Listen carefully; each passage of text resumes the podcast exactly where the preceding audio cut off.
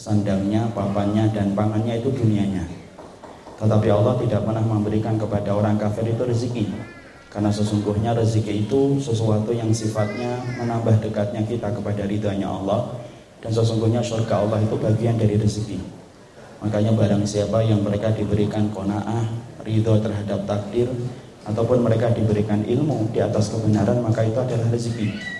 Makanya Nabi Musa ketika dia meminta kepada Allah, maka perhatikan doa beliau yang indah kepada Rabbnya. Rabbi zidni ilma warzukni fahma.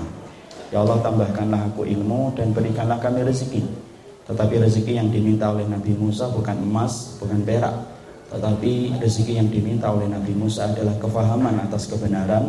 Karena sesungguhnya barang siapa yang telah diberikan ilmu, diberikan kekuatan untuk melaksanakan amal solih, maka itu adalah rezeki besar yang Allah berikan dalam kehidupan hamba tersebut. Allah menghinakan dunia, tetapi Allah tidak pernah menghinakan rezeki. Allah memasukkan orang biasanya ke dalam neraka disebabkan karena fitnah dunia. Tetapi Allah memasukkan orang ke dalam surga karena sempurnanya rezeki Allah kepada hamba tersebut. Semoga kita tidak hanya melulu meminta kepada Allah dunia, tetapi kita meminta kepada Allah adalah rezeki dan berkumpulnya kita dalam kesempatan hari ini adalah bagian dari rezeki yang besar yang Allah berikan kepada kita sehingga kita dikumpulkan di taman surga supaya kita tidak tersesat pada zaman fitnah ketika kita kembali mengikuti peta yang disampaikan oleh Allah di dalam kitabnya dan sunnahnya. Semoga Allah memberikan kebaikan kepada kita di dalam kesyukuran kita setiap waktunya kepada Allah Subhanahu wa taala. Saya sebelum menyampaikan tema dan materi perlu kiranya saya menyampaikan sedikit klarifikasi hak jawab dari seorang hamba kepada banyak orang yang berkomentar dengan pernyataan-pernyataan yang sifatnya tidak melalui proses klarifikasi. Jadi mungkin ada di antara Bapak dan Ibu kemarin yang telah mendapatkan BC atau mendapatkan postingan-postingan di mana berita-berita itu dibawa oleh kabar burung, burung gagak ataupun burung hantu, di mana itu sampai ke handphone kita.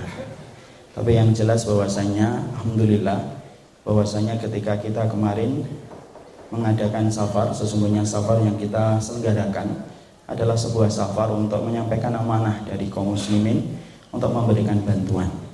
Jadi tidak ada apa yang difitnahkan ketika kita mengalami pemeriksaan kecuali hanyalah bagian dari SOP yang ditegakkan saja. Tapi Alhamdulillah kita telah memberikan semua bantuan kepada kaum muslimin yang ada di sana baik yang ada di Turki ataupun yang ada di dalam dan mereka menjadi kaum yang sangat berterima kasih atas segala pemberian yang telah kita berikan kepada mereka.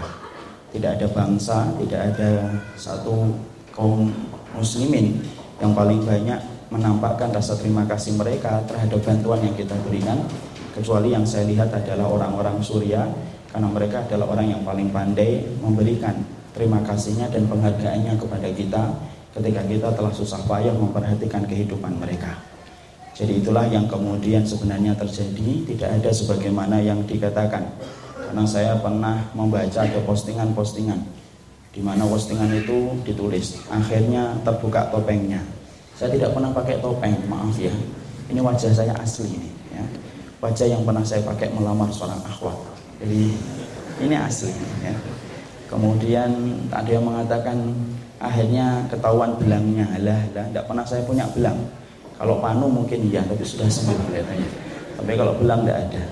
Tolonglah kalau kita ini hidup di bawah sunnah, jadikanlah sunnah itu rumah yang besar, rumah yang nyaman bagi setiap orang. Karena sesungguhnya setiap orang itu punya hak dan kewajiban yang sama. Kalau antum ingin dihormati, ya antum menghormati orang. Kalau antum ingin dijaga aibnya, ya jaga orang, jaga kehormatan orang lain. Kalau antum ingin ditutupi kesalahannya, tutupin kesalahan orang. Karena aku adalah antum, antum adalah saya. Semuanya sama. Bukan berarti ketika kita baru belajar satu hadis, dua hadis, kemudian kita belajar memfonis. Karena sesungguhnya lisan kita tidak pernah tajam kepada orang yang beriman. Kalaupun ada yang salah, bukankah wajar? Setiap orang itu terkadang mempunyai kesalahan. Ketuk pintu rumahnya, datangi, katakan baik-baik bukan kemudian kita memfonisnya dan menghujatnya. Kenapa? Sunnah itu adalah rumah yang nyaman bagi setiap orang selama dia berkomitmen untuk kembali kepada kitabullah dan sunnah dan berusaha untuk mengikuti para sahabat itu adalah saudara antum. Tidak perlu bagi kita mengeluarkan orang dari surga. Kenapa? Semangatnya sunnah itu memasukkan orang sebanyak-banyaknya ke dalam surga. Bukan semangatnya seorang orang itu mengeluarkan orang sebanyak-banyaknya dari surga. Karena sesungguhnya Nabi sebagai pemilik syah tunggal, yaitu ajaran sunnah, Nabi pun tidak gampang mengeluarkan orang dari surga.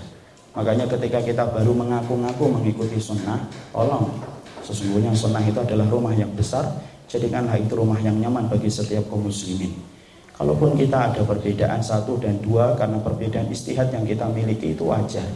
Bukankah kadang kita memiliki dalil dan kemudian mereka juga mereka memiliki dalil sebagaimana Ibnu Umar punya dalil, sebagaimana Ibnu Abbas pun punya dalil. Tapi ternyata apakah mereka saling menghujat dan saling memfonis? Tidak. Perhatikan para sahabat kalau mereka jalan.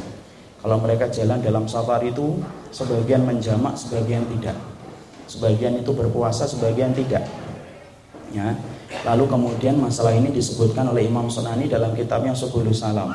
Tapi walaupun para sahabat itu berbeda ketika mereka safar, ada yang menjamak sholat, ada yang tidak menjamak sholat. Ada yang mengambil puasa, ada yang tidak mengambil puasa. Tetapi yang terpenting, Imam Sunani mengatakan, Fagana ba'duhum la yu'aibu ba'duhum ba'duh tapi para sahabat itu tidak ada yang saling memberikan aib dan saling memberikan celah kepada saudara-saudaranya ketika mereka berbeda tentang satu perkara. Itulah rohnya dalam kehidupan sunnah.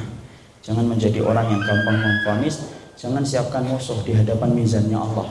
Ketika orang yang kita komentari kemudian dia menggugat di hadapan Allah.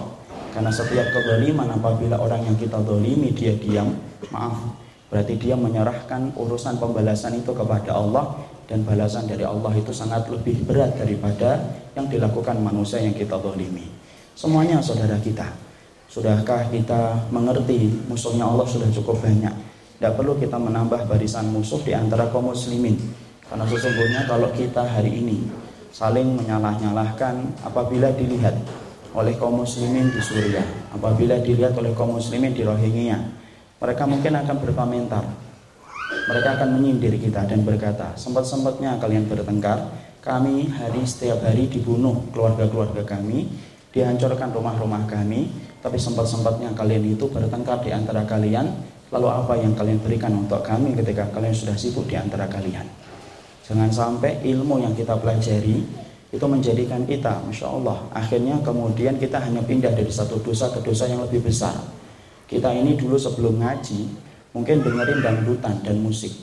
Mungkin kemudian niup lilin.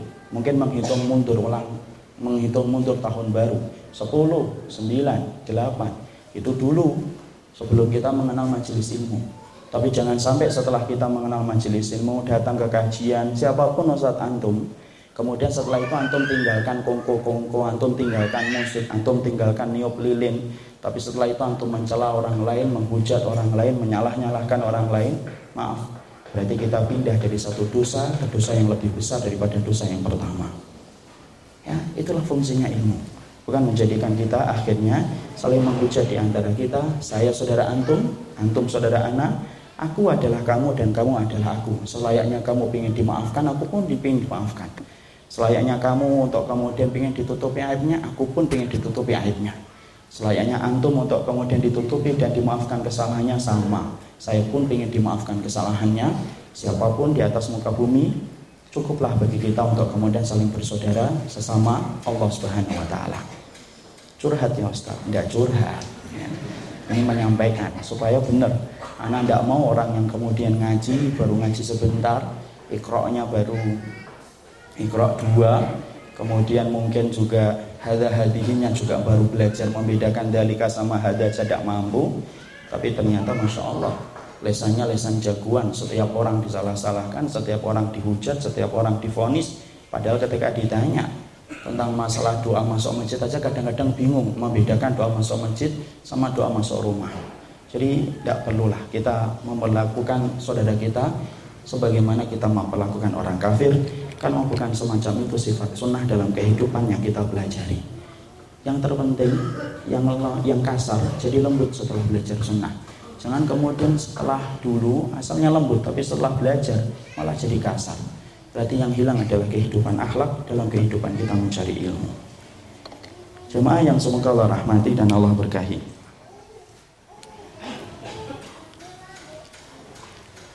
Ada salah satu ikhwan yang pernah datang ke rumah Ikhwan itu kemudian menyampaikan tentang salah satu kondisi istrinya yang sedang mendapatkan ujian dan semoga itu bentuk ujian. Jadi ketika kemudian dia menyampaikan istrinya didiagnosa bahwasanya istrinya itu menderita ataupun mengidap virus tokso di dalam rahimnya di mana jumlahnya sudah ratusan ribu. Dengan izin Allah, apabila itu kemudian dia mengandung, konsekuensi yang ditimbulkan sangatlah besar. Maka kemudian bayinya bisa menjadi cacat dan risiko untuk mengandung pun sangatlah besar. Semuanya karena takdir Allah semata. Maka ketika kemudian saya mencoba untuk memberikan perkara-perkara untuk menguatkan hatinya beliau supaya beliau mampu bersabar melewati itu semuanya. Sembari kita pulang, saya mengantarkan beliau ke mobil ketika keluar dari rumah. Saya iseng-iseng bertanya, Istri antum itu suka dengan binatang-binatang ya akhi. Karena saya orang bodoh yang tidak ngerti penyebab sebenarnya itu apa. Wallahu alam saya tidak ngerti secara medisnya kayak apa, tapi yang saya tahu ketika saya baca katanya disebabkan karena binatang-binatang. Virus itu kemudian biasanya menggerogoti rahimnya seorang wanita. Lalu kemudian sang ikhwan tersebut menjawab, enggak Ustadz. Sebenarnya istri saya itu orangnya bersih, orangnya higienis kehidupannya Cuma memang ada satu perkara yang kita raba, mungkin itu pemicunya. Apa yang antum kemudian raba di dalam pemicunya itu? Beliau mengatakan, saya punya tetangga Ustaz, di mana tetangga saya ini senang banget sama kucing. Di mana kemudian setiap beliau jalan, kemudian menemukan kucing di pinggir jalan, kemudian kotor, kemudian diambil, dibersihkan ke rumahnya. Jadi saking banyaknya kucing yang kemudian dia ambil, banyak banget di rumahnya, ada sekitar 20 atau 30 kucing. Kalau kucing antum bilang mungkin beliau yang ada di situ. Jadi kemudian karena saking banyaknya kucing yang beliau miliki, akhirnya kucing itu tidak betah di rumah karena banyaknya teman-temannya yang lainnya. Akhirnya apa? Dolan main ke rumah kita, kadang-kadang kalau jendelanya terbuka, kalau kemudian pintunya terbuka, maka sesungguhnya dia masuk kadang-kadang berak. Kalau kemudian meninggalkan kotoran tersebut. Istri saya itu orangnya sabar, tidak pernah marah, setiap kotoran itu kemudian ada di lantai-lantai rumah kami dia yang membersihkan sendiri saya tidak tahu Ustaz selain takdir Allah tapi saya mencoba untuk meraba takdir. Jangan-jangan kemudian itulah salah satu pemicu dari banyaknya virus tokso yang ada di dalam di dalam rahim istri saya. Sebelum kita lanjutkan izinkan saya menjadi petugas pemberitahuan. Honda Jazz Delta 805 PW PW ya. Honda Jazz Delta 805 PW silahkan untuk dipindahkan tidak perlu dijual ya dipindahkan aja. Kita kembali.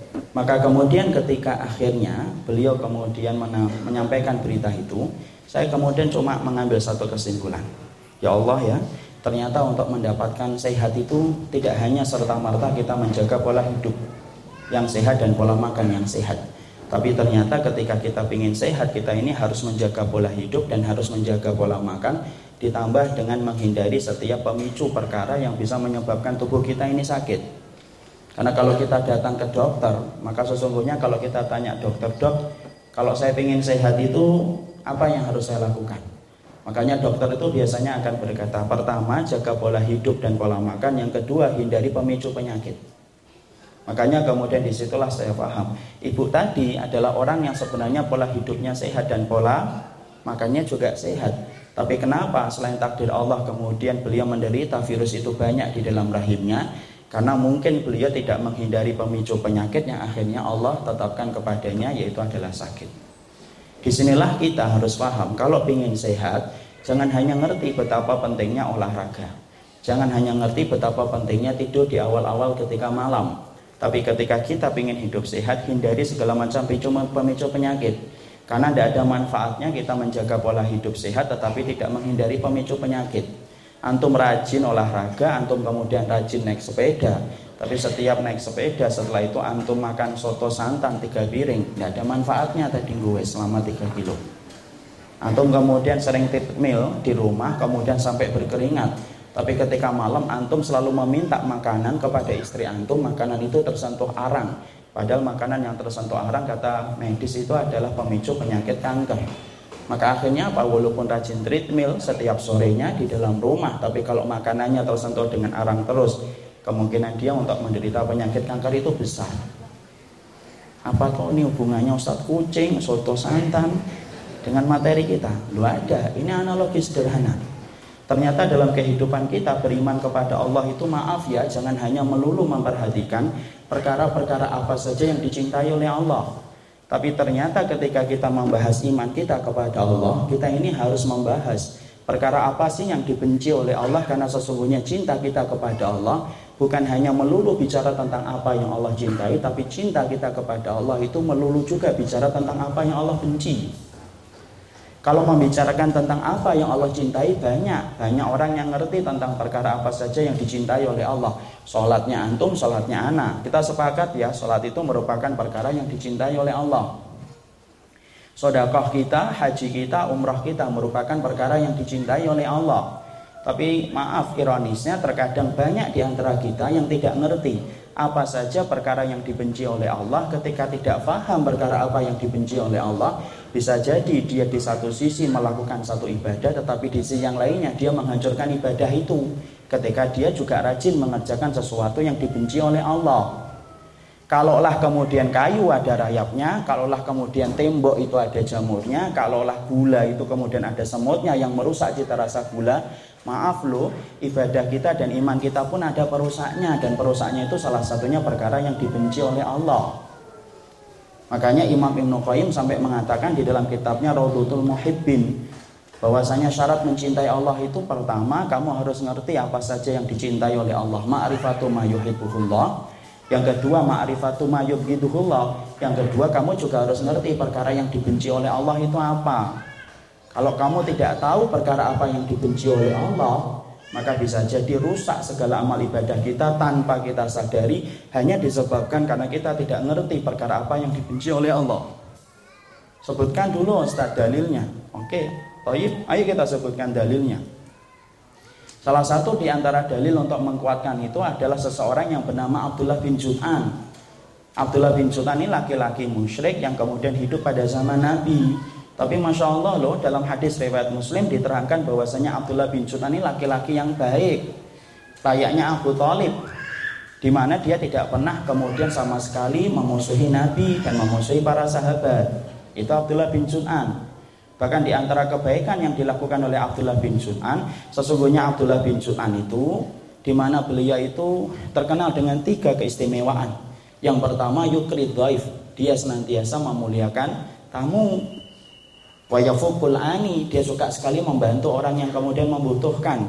Wasali wayasilur rahim dan suka menyambung tali silaturahmi. Bahkan dalam satu riwayat sampai disebutkan Abdullah bin Junain itu kurang punya piring yang gede, piring itu tidak boleh dipakai kecuali adalah tamunya saja. Anggota keluarganya, istrinya, putra-putranya tidak boleh pakai itu piring. Karena apa? Untuk memuliakan tamu itu. Insya Allah. Anak dan antum walaupun sudah paham sunnah punya nggak piring khusus untuk tamu? Tidak usah dijawab, sedih nanti malah jawabannya. Dia itu orang musyrik ikhwan, tapi ngerti bagaimana keutamaan memuliakan tamu sampai punya piring gede, di mana piring itu tidak pernah dia pakai kecuali untuk memuliakan tamu. Memusuhi Nabi? Enggak. Memusuhi para sahabat? Enggak. Wong para sahabat aja terkenang kok dengan kebaikannya. Bukan hanya sahabat, sampai istrinya Nabi, Ibunda Aisyah pun terkenang dengan kebaikan Abdullah bin Jun'an. Tapi perhatikan ketika akhirnya meninggal dunia para sahabat itu bertanya-tanya, ini statusnya Abdullah bin Sultan ini gimana ini? Karena apa? Menyambung tali silaturahmi, berbuat kebaikan, membantu orang yang membutuhkan dan memuliakan tamu. Ya rahim, ya fukul ani. Kemudian dia senantiasa yukrid daif. Maka ketika ditanyakan kepada Nabi Shallallahu Alaihi Wasallam, Nabi kemudian menjawab dengan singkat, karena Nabi itu ucapan hadisnya bersifat jawamiul kalim, bersifat ringkas, padat tapi dalam maknanya. Rasulullah ketika ditanya oleh ibunda Aisyah, ya Rasulullah, di mana tempatnya Abdullah bin Sun'an? Maka kemudian singkat sekali kemudian Rasulullah menjawab, innahu finnah, dia berada di dalam neraka. Kenapa kemudian Abdullah bin Sunan itu berada di dalam neraka? Karena sesungguhnya dia melakukan satu perbuatan yang sangat dibenci oleh Allah maka perbuatan ini menghapuskan jutaan kebaikan menggunung tinggi yang dilakukan oleh Abdullah bin Sun'an. Apa perbuatan yang dibenci oleh Allah yang menghapuskan jutaan kebaikan yang dilakukan oleh Abdullah bin Sun'an? Yaitu adalah ketika Abdullah bin Sun'an hatinya bercabang kepada Allah dan selain Allah ketika berdoa. Dia berdoa kepada Allah dan dia berdoa kepada selain Allah di antara Lata dan Uzza yang dia sembah. Dan dia tidak mau meninggalkan itu. Tapi perhatikan, Ketika satu perbuatan yang dibenci oleh Allah ini dilakukan oleh seorang Abdullah bin Jun'an, kebaikan ia ketika memuliakan tamu, kebaikan ia ketika dia membantu para sahabat ketika butuh, kebaikan ia ketika datang dan mengetuk pintu rumahnya para sahabat untuk silaturahmi, tidak ada manfaatnya di sisi Allah. Kenapa? Sesungguhnya rayap itu menggerogoti amal kebaikan yang dilakukan tanpa disadari oleh Abdullah bin Jun'an. Inilah yang menjadikan akhirnya kita paham, Masya Allah ya, Ternyata beriman kepada Allah itu tidak hanya melulu membicarakan apa yang dicintai oleh Allah. Tapi ternyata ketika kita bicara tentang iman kepada Allah, perhatikan apa yang dibenci oleh Allah. Supaya apa? Kamu benci apa pun yang dibenci oleh Allah. Karena sesungguhnya di dalam sunnah kita ini diwajibkan untuk cinta dan diwajibkan untuk benci. Tetapi bencinya kita bukan benci berdasarkan nafsu dan bukan benci berdasarkan kepada emosi. Bencinya berdasarkan tuntunan wahyu dan bencinya kepada tuntunan hadis. Kalau anak muda sering berkata tak kenal maka tak sayang, maaf ya, kalau kita rubah nih dalam pembahasan tema, tak kenal maka tak benci. Orang yang tidak paham syirik tidak akan bisa membenci syirik. Orang kalau tidak paham dukun bagaimana kemudian dahsyatnya ia dibenci oleh Allah, tidak akan pernah bisa membenci dukun. Sama, sesungguhnya banyak penyakit yang dibenci oleh Allah. Lah kalau kita tidak ngerti ilmunya ya kita tidak akan benci. Orang yang tidak pernah belajar bahwasanya minyak itu tidak disarankan bagi orang yang di atas umur 40 tahun, maka dia setiap hari akan menikmati gorengan tanpa dia sadar. Sebenarnya itu buruk untuk dirinya. Tapi apalah daya, dia tidak ngerti ilmu, Pak, bahwasanya minyak itu berbahaya untuk dirinya ketika di atas 40 tahun. Kalau kita tidak pernah membaca bahwasanya ternyata makanan yang tersentuh dengan arang menjadi salah satu pemicu penyakit kanker, mungkin setiap hari kita akan meminta makanan untuk dibakar. Kenapa? Nikmat ketika dibakar itu. Tapi ketika orang sudah paham, ternyata arang itu ketika banyak bersentuhan dengan makanan lalu kita konsumsi menjadi pemicu penyakit kanker, gorengan itu bagi antum-antum yang sudah 40 tahun dan saya masih lama insya Allah. Maka kemudian ketika gorengan itu kemudian ternyata antum tidak baik bagi antum ketika di atas 40 tahun ya antum kemudian akan benci kepada gorengan dan menjaga itu. Nah kita bicara pula ini di antara orang yang dibenci oleh Allah dalam kehidupan kita itu bukan hanya bukan hanya musyrik ketika melakukan kesyirikan. Tapi ternyata di antara perkara yang yang juga harus kita hadirkan dalam kehidupan kita, beribadah kepada Allah itu apa? Kita harus membenci perkara-perkara yang dibenci oleh Allah dan di antara perkara yang dibenci oleh Allah itu kemunafikan. Makanya saya, saya kasih judul munafik tanpa sadar MTS, bukan madrasah sanawiyah. Tapi adalah munafik tanpa sadar. Karena banyak hari ini kita kemudian Masya Allah ya Secara tidak sadar ataupun sadar kita banyak melihat potret-potret kemunafikan bertebaran di sekitar kita Bisa jadi dia menjadi korban atau bisa jadi dia itu kemudian menjadi penyeru atas kemunafikan tanpa dia sadari karena jauhnya dia dari syariat Allah Tapi tahukah kita masalah kemunafikan itu bukan masalah yang ringan Makanya kalau kita perhatikan di dalam tafsirnya para ulama Sampai-sampai Ibnu Abi Mulaikah itu berkata, itu salasina min sahabiyah Rasulullah. Aku ini melihat, aku mendatangi, aku ngetok pintunya rumah para sahabat. Aku ketok mereka rumahnya satu persatu. Aku lihat apa sih yang paling mereka khawatirkan dan apa yang paling mereka takutkan. Ternyata kemudian Ibnu Abi Mulaikah itu berkata dinukil oleh Imam Ibnu Kasir di awal-awal tafsir surat Al-Baqarah. Maka kemudian Ibu Abi Mulaikah berkata, sesungguhnya ketika aku menjumpai 30 sahabat, tidak ada loh perkara yang paling mereka khawatirkan dalam kehidupan iman mereka, kecuali yang paling mereka khawatirkan itu adalah menjadi munafik.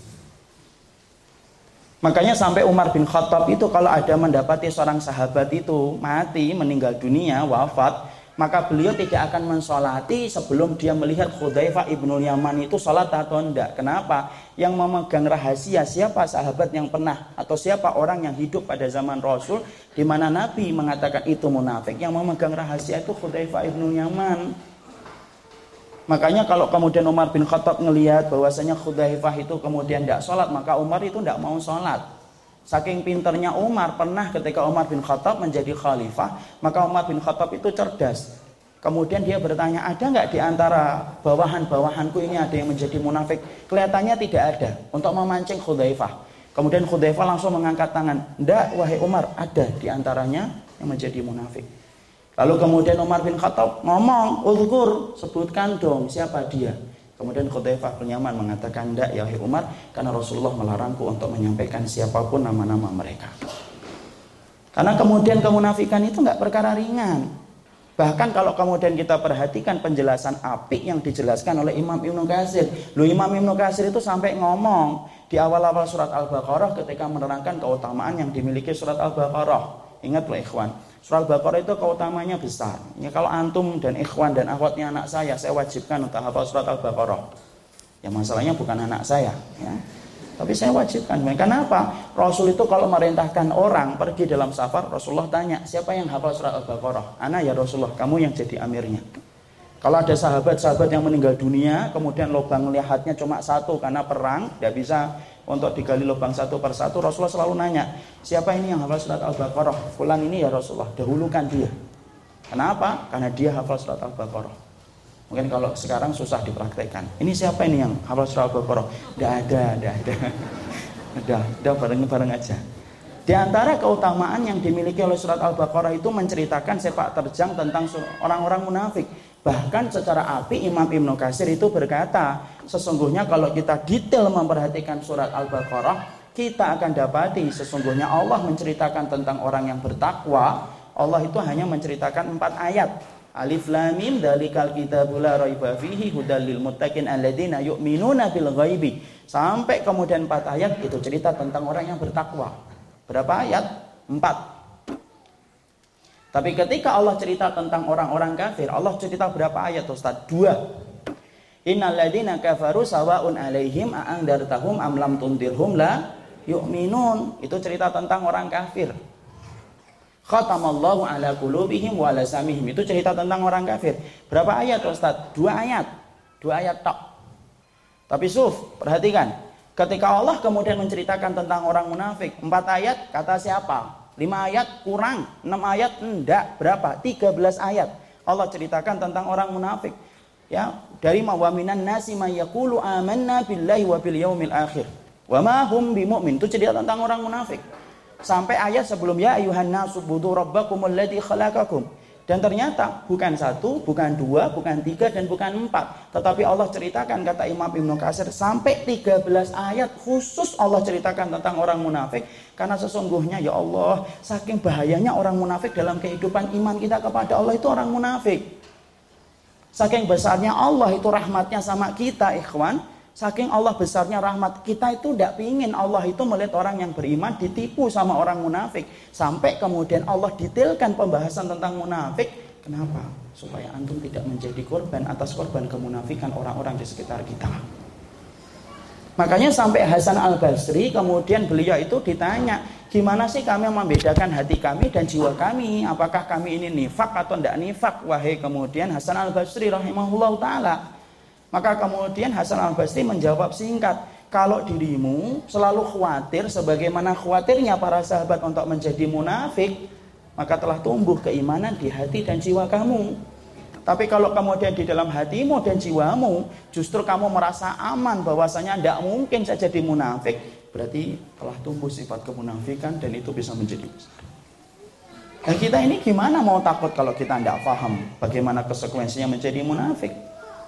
Makanya inilah yang kemudian menjadikan akhirnya pembahasan kita hari ini itu adalah pembahasan tentang kemunafikan. Kenapa? Sesungguhnya menangnya orang-orang kafir di atas Islam itu bukan hanya karena mereka kuat, tapi menangnya orang-orang kafir di atas kaum muslim itu salah satunya karena konspirasi yang dilakukan oleh orang munafik ketika mereka kasak kusuk untuk kemudian mendatangkan kemaudorotan dalam kehidupan. Nah, saya ingat tuh pernyataan dari Hitler Hitler itu pernah ngomong, nggak dalil ya, jangan jadikan dalil ini. Ini hanya perbandingan aja. Nanti keluar-keluar di tahdir, Ustadz ngambil dalilnya Hitler enggak. Ini perbandingan doang. Ya, Hitler itu pernah ngomong, siapa orang yang paling jahat? Lalu kemudian Hitler itu berkata, orang yang jahat itu yaitu adalah orang-orang yang membantu saya untuk menjajah negaranya. Saya ketika pernah membaca quote-nya dari Hitler ini, entah benar ataukah hendak datang dari dia itu juga tidak penting bagi saya. Tapi kemudian saya nak mendapati, oh mungkin orang munafik itu sama pula. Mereka lah yang membantu orang kafir dan membantu orang musyrik untuk kemudian mendolimi dan mendatangkan kerugian bagi kaum muslimin. Maka kemudian mereka itu kalau Hitler itu melihat, mungkin Hitler pun akan berkata ini orang lebih jahat daripada saya. Ya. Jadi inilah yang menjadikan akhirnya kita ingin untuk mempelajari kemunafikan. Bukan untuk mencontohnya, tetapi untuk kemudian membencinya. Kenapa? Membenci itu bagi orang yang beriman. Maaf loh, Bencinya kita itu bukan benci ala sinetron yang melototkan mata lalu menaikkan suara. Tapi bencinya orang yang beriman itu benci berdasarkan kepada tuntunan langit dari arusnya Allah yaitu berdasarkan wahyu dan bencinya kita berdasarkan kepada hadis dan kita ingin belajar membenci dengan cara yang benar yaitu adalah ketika kita tidak ingin terjangkiti dengan penyakit kemunafikan. Nah inilah yang menjadikan kita ingin membahas tentang kemunafikan sesuai dengan panduan kita Allah dan sunnah supaya kemudian kita betul-betul paham munafik itu apa sih dan bagaimana sifat-sifat mereka di dalam Al-Qur'an. Ya, dan supaya kita mampu untuk membantu saudara kita kalau saudara kita sudah mulai ada terjangkiti dengan penyakit kemunafikan itu caranya gimana? Jangan sampai kemudian ada anggota keluarga kita, sahabat kita terjangkiti dengan kemunafikan kita tidak sadar itu. Jangan menjadi keluarga dan jangan menjadi saudara yang sifatnya pemadam kebakaran. Sudah menjadi munafik baru kemudian kita sadar. Padahal di awal-awal ada gejala itu kita diemin. Itu namanya pemadam kebakaran. Selalu ada ketika masalah sudah timbul. Kan? Pemadam kebakaran itu ada nggak yang datang sebelum kebakaran? Belum ada. Ngapain Pak di sini? Insya Allah ini kebakaran. Ada. Lah banyak ikhwan, banyak ayah, banyak anak itu sifatnya itu ayah yang pemadam kebakaran, banyak kemudian ibu yang sifatnya pemadam kebakaran. Sebagaimana anak dan antum kadang-kadang kita ini tipenya ikhwan dan akhwat, ketika punya komunitas teman, kita biarkan itu terjangkiti kemunafikan, akhirnya jadi gede. Nah kita baru sadar teman saya kok ada tanda-tanda kemunafikan. Lu di awal-awal kan sudah kelihatan, dan harusnya kita langsung kemudian mencoba untuk menyembuhkannya. Nah inilah yang menjadikan kita ingin mempelajari kemunafikan sebagaimana penjelasan yang disampaikan secara panjang lebar di dalam kitabullah dan sunnah. Kita akan bagi banyak poin dan semoga waktunya cukup untuk membagi setiap poin-poin yang nanti kita akan terangkan.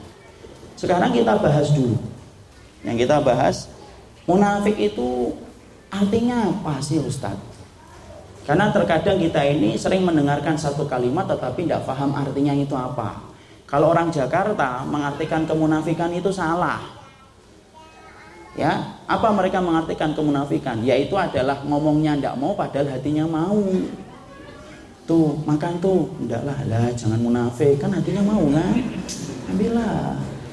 Ini ada akhwat nih mau nggak? Ndaklah lah padahal hatinya mau. Ini munafik. Nggak kayak gitu. Ini banyak kalimat-kalimat syari yang salah ini di Indonesia ini.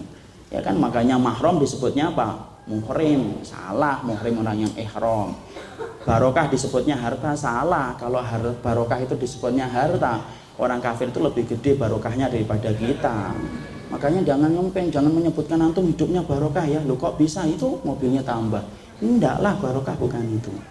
Sama pula khotib aja salah sekarang itu. Khotib Jumat itu salah bukan khotib. Yang benar khotib bukan khotib. Kalau khotib apa Ustaz? Orang yang lamar wanita itu khotib. Jangan sampai ya yang laki-laki benar ini Masya Allah. Nanti pulang ke rumah hari Jumat ngomong sama istrinya saya mau pergi ya mau ke mana? Mau jadi khotib Masya Allah. Istrinya udah seneng banget Masya Allah. Suami saya akhirnya khotbah gitu. Padahal bukan khotbah khidbah ya. Ya kan? Kemudian ketahuan punya istri. Lu kan punya istri lagi. Lu kan dulu anda minta izin. Kapan? Tiga Jumat yang lalu kan aku mau jadi khotib itu namanya memanfaatkan bahasa Arab itu kalau ada yang kayak gitu tolong ya kalau ditanya siapa ustadznya jangan sebutkan nama saya. saya berlepas diri dari ikhwan-ikhwan yang modus kayak gitu. Jadi kemudian kita kembalikan dulu kalimat syar'inya itu kayak gimana? Kalimat syar'inya munafik itu apakah semacam itu? Enggak, enggak semacam itu. Nah, kita kembalikan dulu sebagaimana penjelasan yang disampaikan oleh oleh kemudian para ahli tafsir yaitu adalah sebagaimana kita ambilkan kata nafak itu diambil nifak itu diambil dari nafak tapi sebelum kita menjelaskan nifak dan nafak antum harus paham Munafik dengan nifak itu bedanya apa Ustaz? Beda. Kalau nifak itu perbuatannya. Kalau nafak itu kemudian, kalau nifak itu perbuatannya, kalau munafik itu artinya orangnya.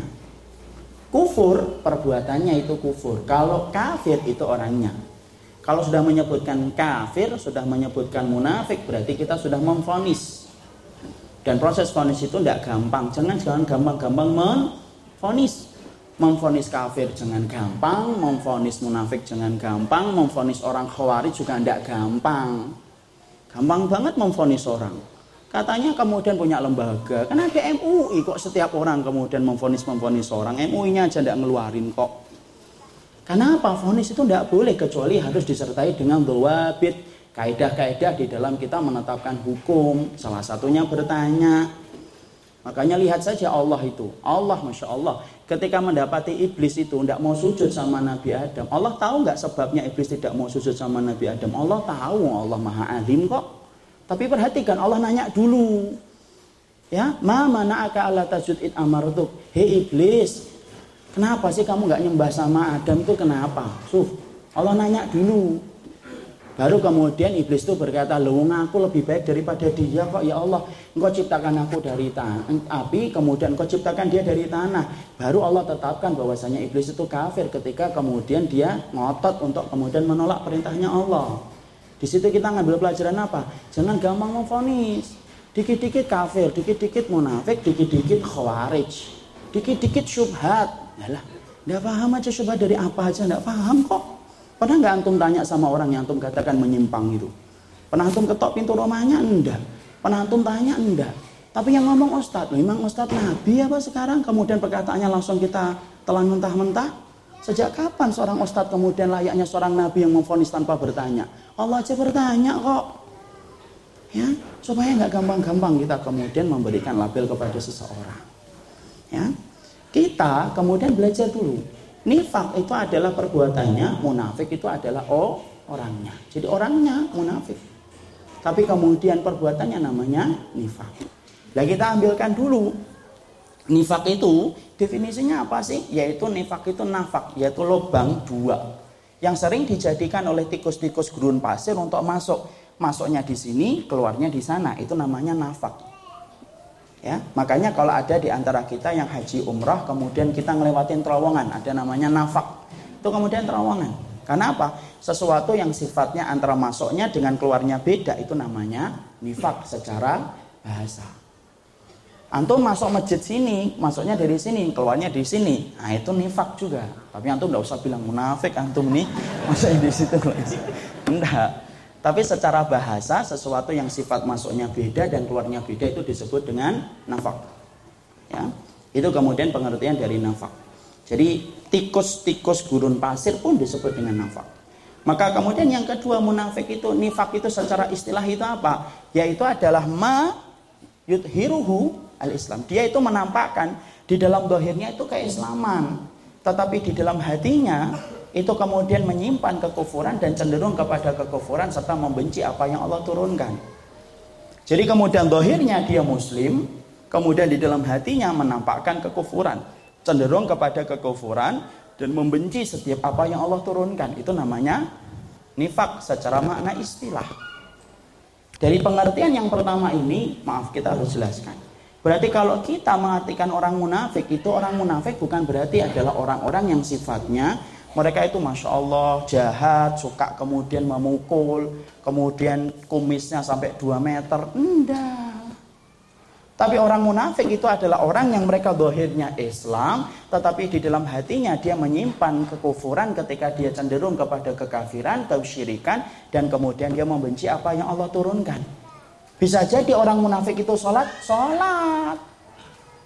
Bisa jadi orang munafik itu melaksanakan kemudian membangun masjid. Bisa jadi. Kenapa? Karena sesungguhnya secara dohirnya dia berperilaku sebagaimana perilaku-perilaku muslim yang lainnya.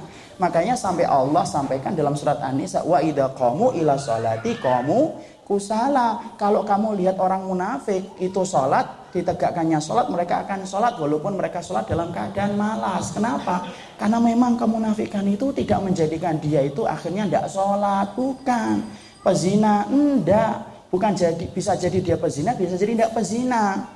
Omongannya kadang-kadang lembut, kadang-kadang ada yang tegas, ada yang kasar. Iya, tapi sesungguhnya munafik secara dohir dia itu dalam keadaan muslim. Itu orang munafik, muslim dia muslim.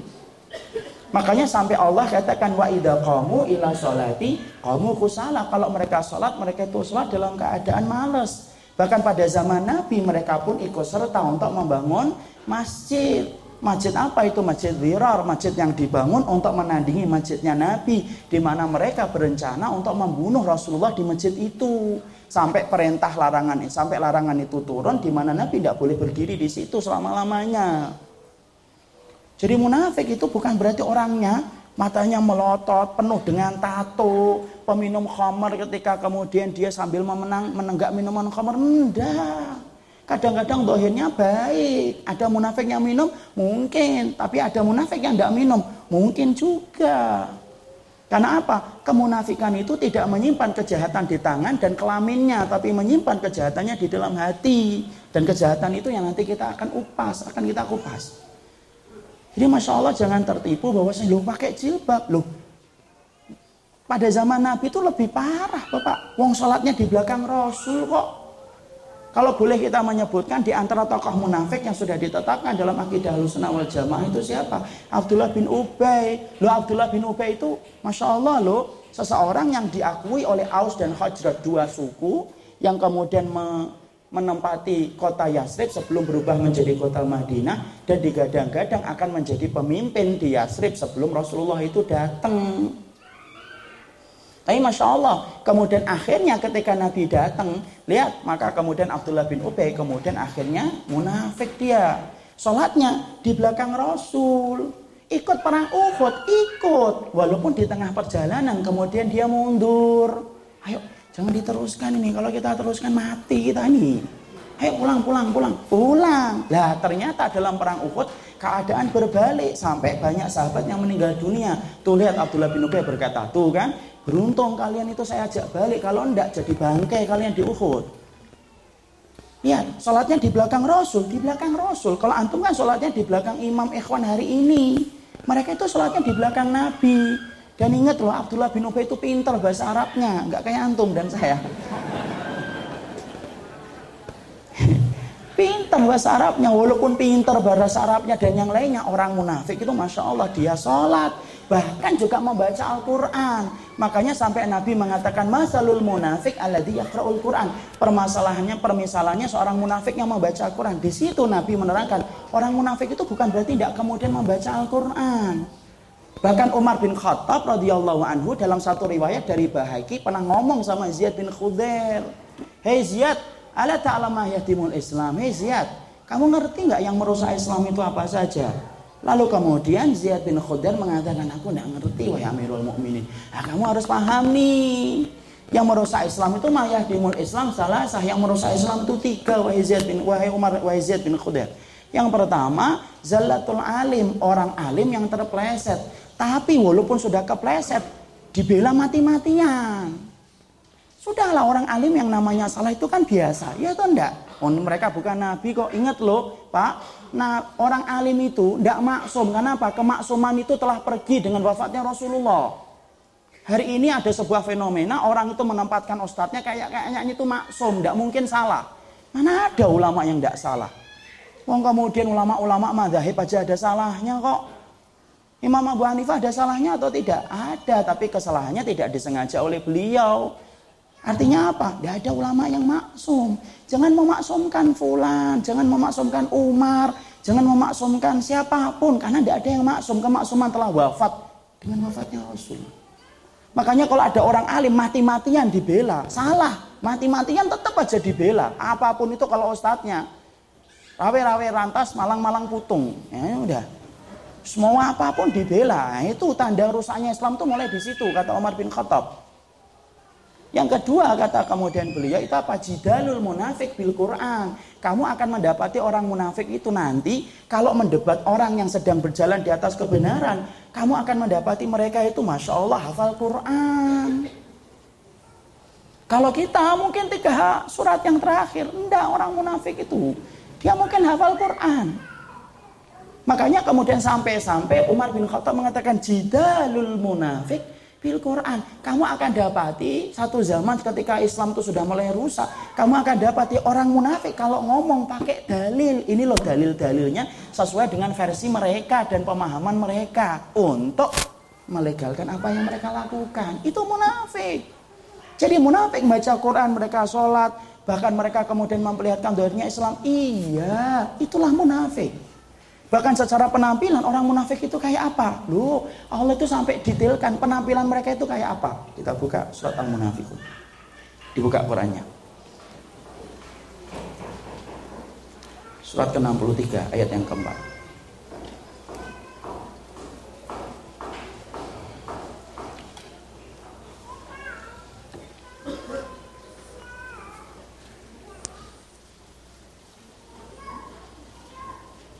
Temu?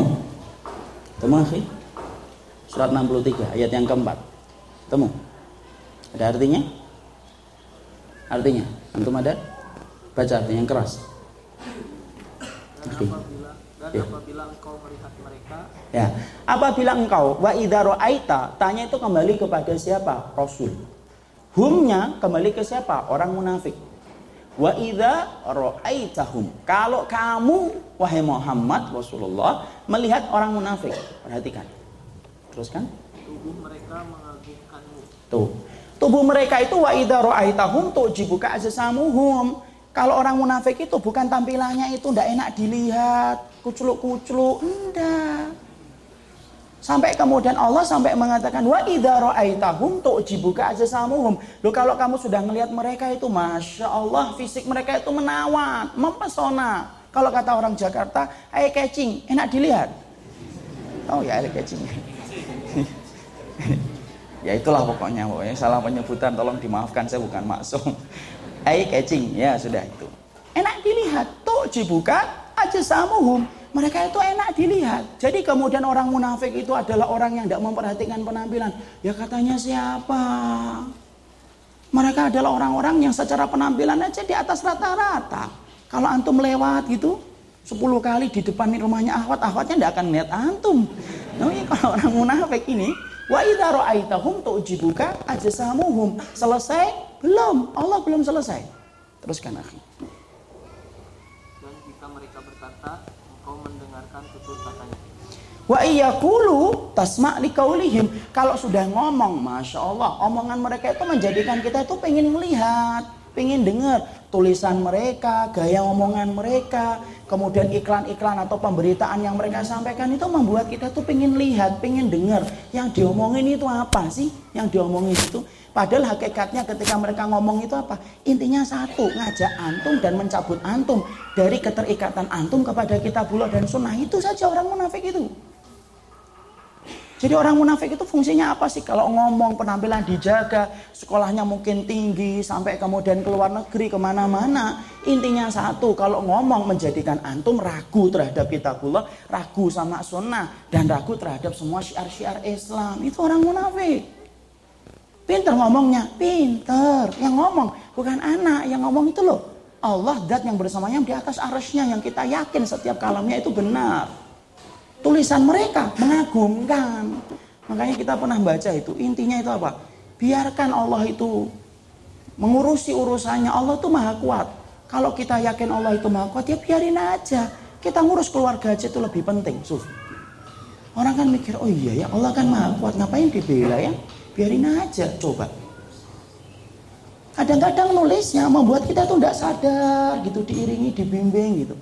Contoh saya pernah melihat itu bagaimana kemudian orang munafik itu apa? Sampai-sampai ketika kita mendapati orang munafik itu insya Allah itu kemudian ketika pingin untuk mencabut kesakralan Nabi menjadi orang yang kita ikuti. Sampai dia mengatakan lo Muhammad itu hanyalah tokoh lintas sejarah sebagaimana Bunda Teresia sebagaimana Napoleon Bonaparte sebagaimana kemudian Isa Yesus bagi orang Nasara. Suf, kurang ajar Masya Allah itu. Menempatkan Nabi hanya tokoh lintas sejarah. Tapi bahasanya bagus dan ingat, kaedahnya orang munafik itu apa? Selalu membuat pernyataan yang kontroversial yang membuat kita itu pengen untuk mendengar. Makanya dalam kaedah mereka itu apa? Bulbul ala zamzam, bul ala zamzam fatu'ra. Kamu itu kalau jadi pingin terkenal kencingin itu air zam-zam, kamu akan terkenal. Bukan artinya kencing beneran enggak. Karena enggak bisa. Artinya buat sesuatu yang kontroversial supaya kemudian kamu itu cepat dikenal orang. Makanya perkataan dari Allah jelas yaitu wa iya yaqulu tasma li qaulihim. Kalau sudah ngomong, eh, kamu pasti pengen dengar. Kira-kira ngomong apa dia? Selesai? Belum. Lanjutkan mereka seakan-akan kayu yang tersandar. Ya. Karena hum khusubum musanada, kayu yang tersandar, setiap orang lihatin menjadi sumber berita, menjadi sumber perhatian. Terus kan? Mereka mengira bahwa setiap teriakan ditujukan hmm. kepada mereka. Ya. Jadi di ayat yang keempat di situ kita mendapati sesungguhnya orang munafik itu pada dasarnya mereka secara fisik menawan, secara tutur kata dan tulisan betul-betul mempesona, kemudian setiap dia menjadi sumber perhatian dan itulah sifat munafik dan mereka secara dohirnya Islam. Itu dohirnya itu Islam. Supaya kita tidak bingung-bingung gitu loh. Bukan berarti nanti kita fonis setiap orang munafik enggak, supaya antum ngerti kapan orang itu sudah mulai mengucapkan kata-kata nifak. Oh ini kata-kata nifak, ini perbuatan-perbuatan nifak.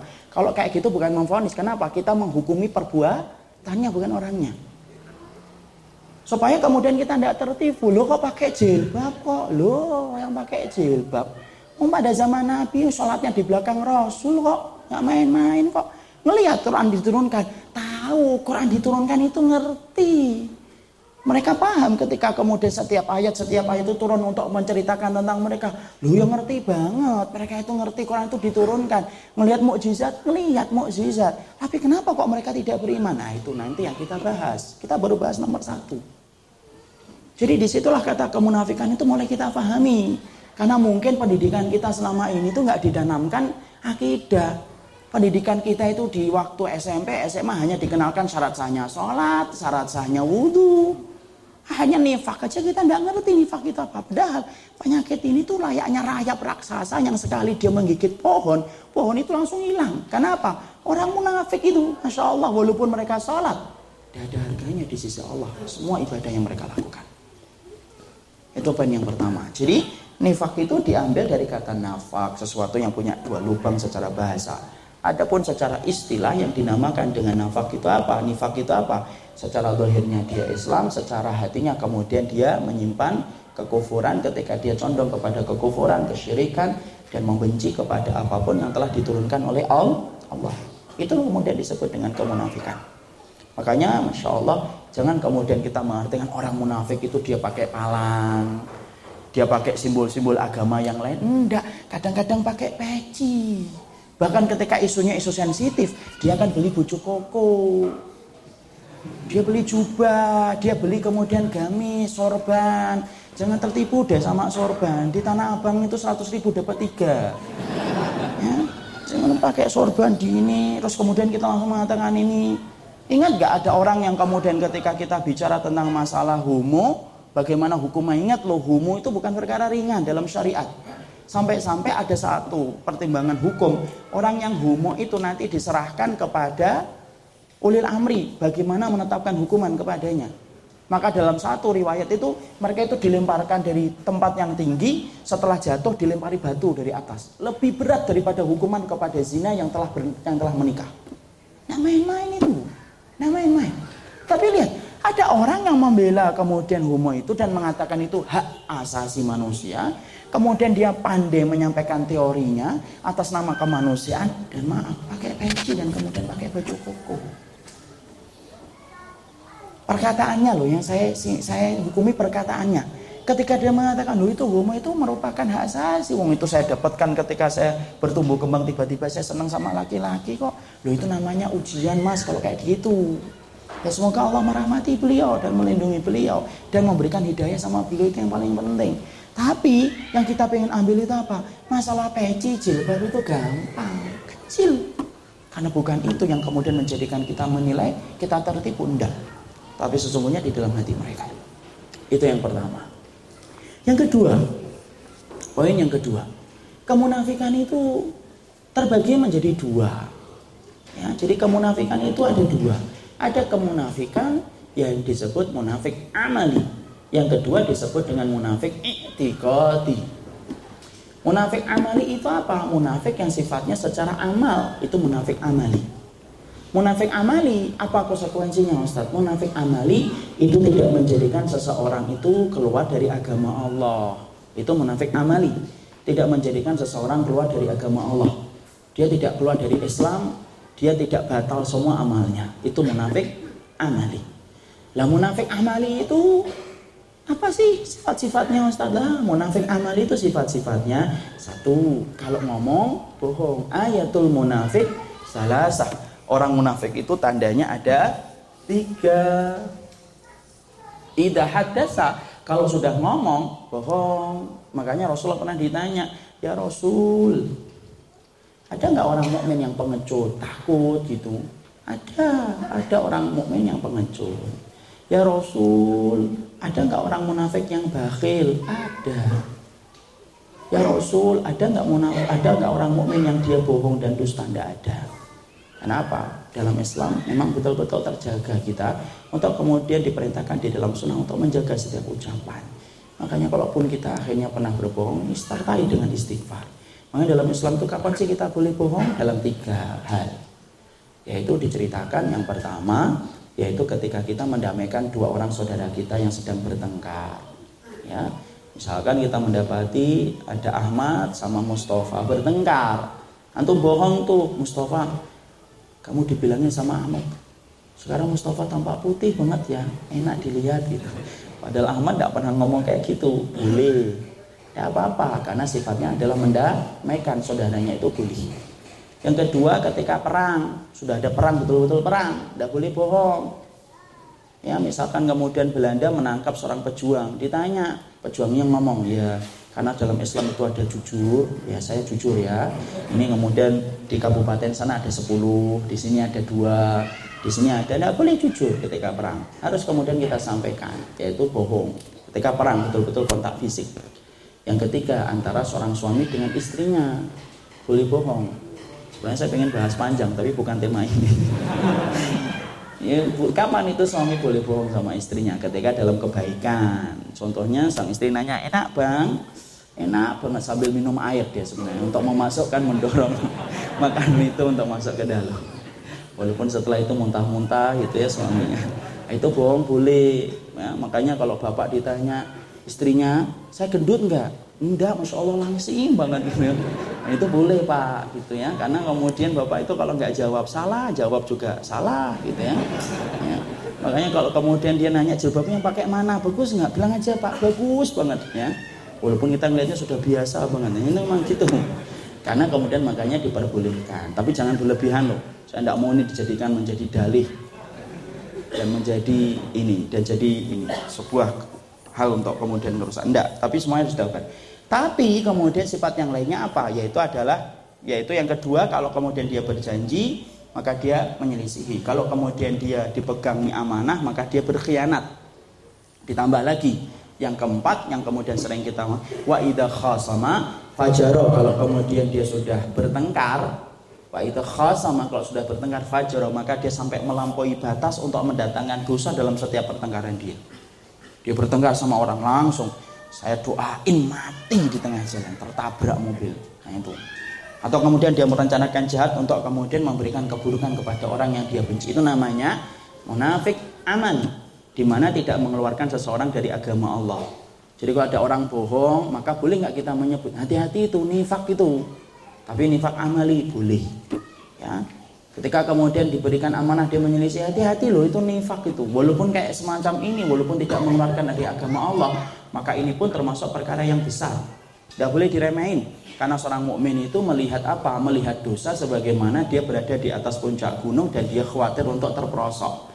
Wa inal mu'min yaradunubahu ka'la jabalin yakhafu alaihi. Sesungguhnya orang mukmin itu kalau dia melihat dosa sebagaimana di puncak gunung dan dia khawatir untuk terjatuh. Itu orang mukmin. Tidak boleh diremehin. Yang kedua munafik iktikodi. Munafik iktikodi itu yang mengeluarkan seseorang dari agama Allah itu munafik iktikodi. Makanya Allah sampai sampaikan di dalam Al-Qur'an yaitu munafik iktikodi itu apa? Yaitu adalah ketika dia membenci apa yang disyariatkan oleh Allah. Nanti sifat-sifatnya kita bahas di poin-poin berikutnya. Tapi yang jelas salah satu poinnya itu apa? Munafik iktikadi itu apa? Dia membenci, yaitu adalah dia membenci syariat yang diturunkan oleh Allah dengan hatinya. Dan munafik iktikadi ini apa? Munafik keyakinan, mengeluarkan seseorang dari agama Allah dan membatalkan semua amal kebaikan yang telah dia kerjakan itu jadi batal gara-gara kemunafikan yang dinamakan munafik iktikadi. Makanya Allah sampai sampaikan secara gamblang di dalam surat An-Nisa 145. Allah mengatakan apa di dalam surat An-Nisa 145? Innal munafikina fidarkil asfali minan Orang munafik itu mereka berada di kerak neraka yang paling dalam. Itu keraknya itu adalah berisi orang-orang munafik. Jadi sesungguhnya orang yang kekal di dalam neraka itu hanya orang musyrik saja? Enggak. Hanya kemudian orang kafir saja? Enggak. Tapi termasuk orang yang kekal di dalam neraka justru lebih dalam tempatnya daripada orang kafir dan orang musyrik. Maaf loh, yang kekal itu kemudian bukan orang kafir tetapi yang kekal adalah orang munafik. Sampai Allah naskan secara gamblang innal munafikin fi asfali minan. Orang munafik itu di kerak neraka yang paling dalam. Makanya kalau boleh saya sampaikan, saya boleh sampaikan, surga itu punya derajat. Surga itu punya derajat. Sebagaimana neraka itu juga punya derajat derajat yang paling atas itu kemudian diisi siapa? Orang-orang mukmin di mana mereka tidak melakukan kesyirikan, tidak melakukan kemunafikan. Tetapi amal keburukannya lebih banyak daripada amal kebaikannya. Mereka dicemplungkan dulu di dalam neraka untuk menghapuskan dosa-dosa mereka sembari di satu waktu ketika sudah ditebus dengan penderitaan itu mereka akan dicabut lagi oleh Allah dan dimasukkan ke surga. Makanya orang mukmin yang masuk neraka itu sifatnya apa Ustaz untuk membedakan antara mereka dengan orang kafir? Dari wajahnya. Karena apa? Innallaha harrama 'alan nari an ta'kula min athari sujud rawahu Muslim. Karena Allah itu ketika menciptakan neraka, Allah ngomong sama neraka, "Jangan pernah kamu mampu ya bakar wajah yang pernah dipakai untuk bersujud kepadaku." Makanya wajahnya bercahaya walaupun kemudian mereka di dalam neraka. Jadi orang mukmin yang masuk ke neraka itu kemudian semua anggota badannya itu menjadi gosong. Tangannya gosong, kakinya gosong, semuanya gosong. Cuma satu yang tidak gosong. Wajah yang mereka pernah pakai untuk sujud itu menjadikan bercahaya. Makanya kalau sujud itu jangan cepat-cepat. Dia menyerap cahaya. Ya. ya jadi tidak perlu kemudian kita pakai pons dan yang lainnya tidak usah. Ya. Tapi bukan berarti kalau kemudian saya cerita kayak gini jangan dianggap loh, gak boleh kita berdoa dengan kadang-kadang kan ada omongan yang karena nggak ngerti ilmu. Ya enggak apa-apa deh masuk neraka sebentar. Memang kamu kira enak apa? Enggak boleh itu ngomong kayak gitu tuh enggak boleh. Mau bayangin masuk got aja kita enggak mau kok bayangin masuk neraka. Ada nggak orang lagi duduk nih? Lagi ngapain? Bayangin kalau saya di got tuh gimana ya? Masangnya di got aja enggak mau kok masuk neraka. Enggak boleh omongan kayak gitu. Makanya perkataan yang mengatakan saya tidak apa saya tidak pantas di surga tapi tidak kuat di neraka. Terus di mana? Dia minta yang jelas. Saya tidak mau di neraka. Udah. Nggak boleh berdoa itu sungkan itu nggak boleh basa-basi sama Allah itu nggak boleh dalam doa. Ya kan? Surga nggak pantas neraka. Terus mana? Mau dibuat tempat ketiga? Nggak ada. Pilihannya cuma dua surga atau neraka. Tapi yang atas, atas itu apa? Atas itu orang mukmin yang tadi dia syaratnya itu tidak melakukan kesyirikan, tidak melakukan kekafiran. Syaratnya dua itu. Kalau dia melakukan kesyirikan dan kekafiran dan kemunafikan, cahaya di hati, cahaya di wajahnya itu padam. Karena ada orang yang dimasukkan ke dalam neraka, itu kemudian betul-betul padam wajahnya. Siapa orang munafik, orang kafir, orang musyrik. Tidak ada cahaya di wajahnya. Yang tengah orang kafir dengan orang musyrik. Yang paling dalam itu adalah orang munafik. Itu orang munafik. Sampai-sampai Imam Ibnu Abbas radhiyallahu anhu menerangkan tentang dahsyatnya kedudukan orang munafik itu apa? Dia ditutup Pak, di dalam neraka itu ditutup supaya betul-betul merasakan pedihnya adab dan perihnya siksa sampai ditutup oleh Allah karena dekat dengan tunggunya itu. Padahal kita tahu ya, sesungguhnya batu sesungguhnya batu ketika dilemparkan ke dalam neraka itu pernah Rasulullah sedang duduk-duduk bersama para sahabat tiba-tiba mendengar suara yang begitu menggelegar. Duer. Kemudian Nabi nanya, kalian dengar suara apa sih itu? Tidak tahu ya Rasulullah. Kemudian Nabi mengatakan, itu batu yang telah dicemplungkan oleh Allah ke dalam neraka selama 70 tahun baru nyentuh dasarnya setelah 70 tahun perjalanan. Yang paling dalam, nafik iktikadi tadi. Yang sampai dia itu kemudian membawa kemunafikan itu sampai mati ikhwan. Coba, pantas kalau tadi kita menyampaikan perkataan dari Ibnu Abi Mulaikah. Sesungguhnya para sahabat adalah orang yang paling takut dengan kemunafikan. Karena dahsyatnya hukuman bagi orang munafik itu pada waktu hari kiamat. Ya main-main. Mungkin antum ada yang bertanya, Ustadz, kenapa sih orang munafik sedahsyat itu hukumannya? Loh, karena dia menyimpan kejahatannya itu di hati dan pikirannya. Orang itu kalau sudah menyimpan kejahatan di hati dan pikiran itu selalu jadi lebih mahal ikhwan. Ayo kita ambilkan contoh yang gampang. Masalah hati itu penting. Ada seorang ikhwan ngejar-ngejar seorang akhwat. Akhwatnya sudah bilang tidak mau, tidak mau, tidak mau. Tapi apalah daya. Ya. Tapi apalah daya. Ikhwannya itu pejuang 45. Tidak gampang untuk menangkap sinyal gitu loh. Sampai akhwatnya bilang terpaksa ini. Sudahlah kalau memang ini sudah terpaksa nih. Kamu nikahin saya. Tapi kamu tidak pernah tidak akan pernah kamu mendapatkan hati saya. Kenapa? Hatiku hanya untuk Mas Bambang misal. misal. Kira-kira kira-kira ikhwannya itu mau nggak nikahin akhwat itu? Nggak mau. Kenapa? Hatinya bukan untuk dia. Loh hati kan nggak kelihatan. Loh walaupun hati nggak kelihatan itu yang paling mahal hati. Mungkin temannya ngomong nggak apa-apa, yang penting kamu dapat rambutnya, tangannya. Nggak mau ikhwannya itu. Kenapa? Karena persoalan hati itu mahal.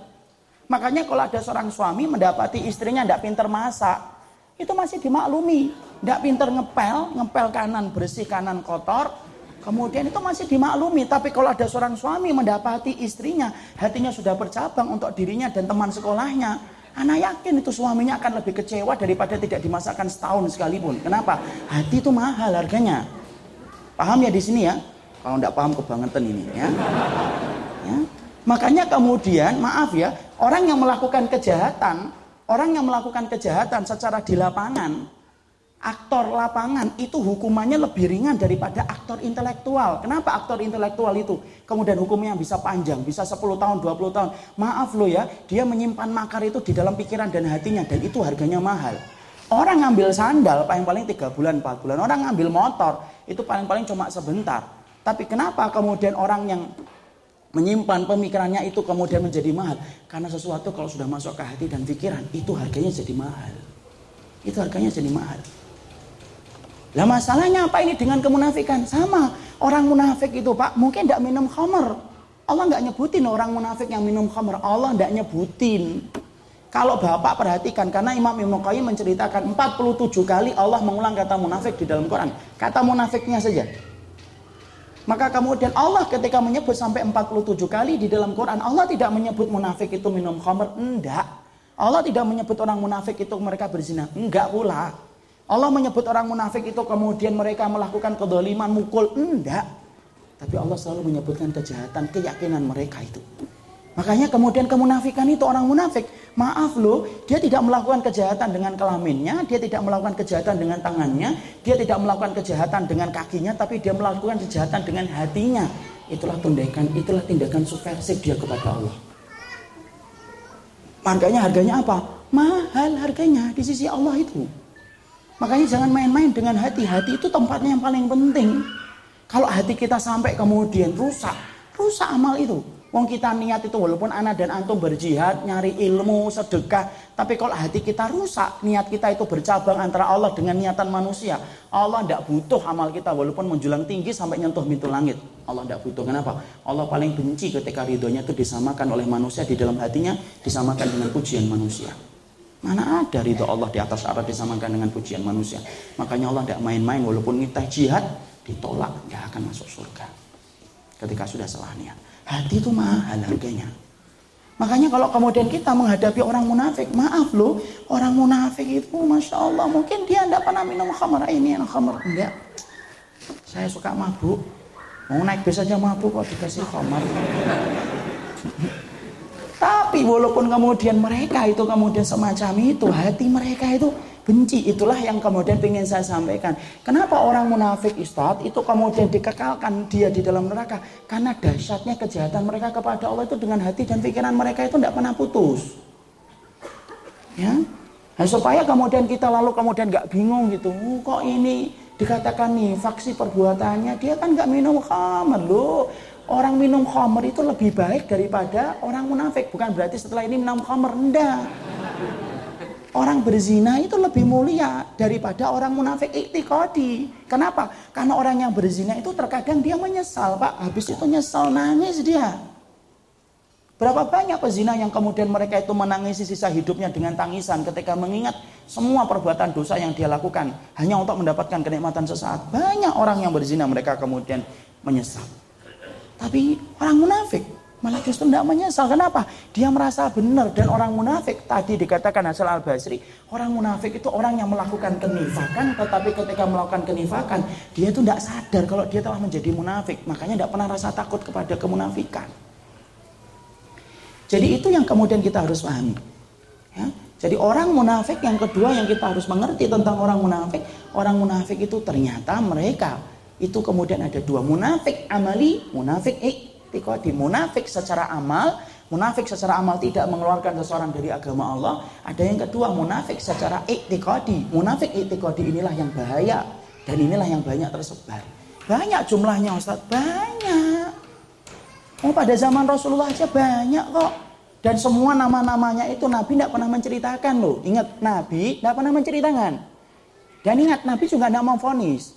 Makanya kita jangan sampai gampang memfonis mengatakan anta munafik. Iktikodi. Tidak boleh. Gampang memfonis. Ya. Yang diomongin munafik iktikodi malah bingung dia. Dia nanya sama temannya, saya dibilangin munafik iktikodi. Nabi tidak pernah mengatakan munafik itikodi sama orang. Bahkan Abdullah bin Ubay itu semua sahabat itu sudah ngerti nggak kejahatan Abdullah bin Ubay? Ngerti kejahatan Abdullah bin Ubay. Tapi Nabi pernah kemudian mengatakan kepada Abdullah bin Ubay langsung, anta munafik? Enggak. Tapi semua orang, semua sahabat itu tahu semua Quran, surat At-Taubah, surat An-Nisa, surat Al-Munafikun turun kepada siapa? Turun sama dia.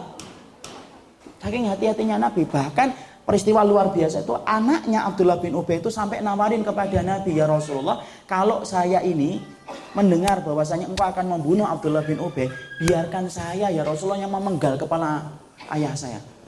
Daripada kemudian dibunuh sama orang lain kemudian saya dendam sama orang itu.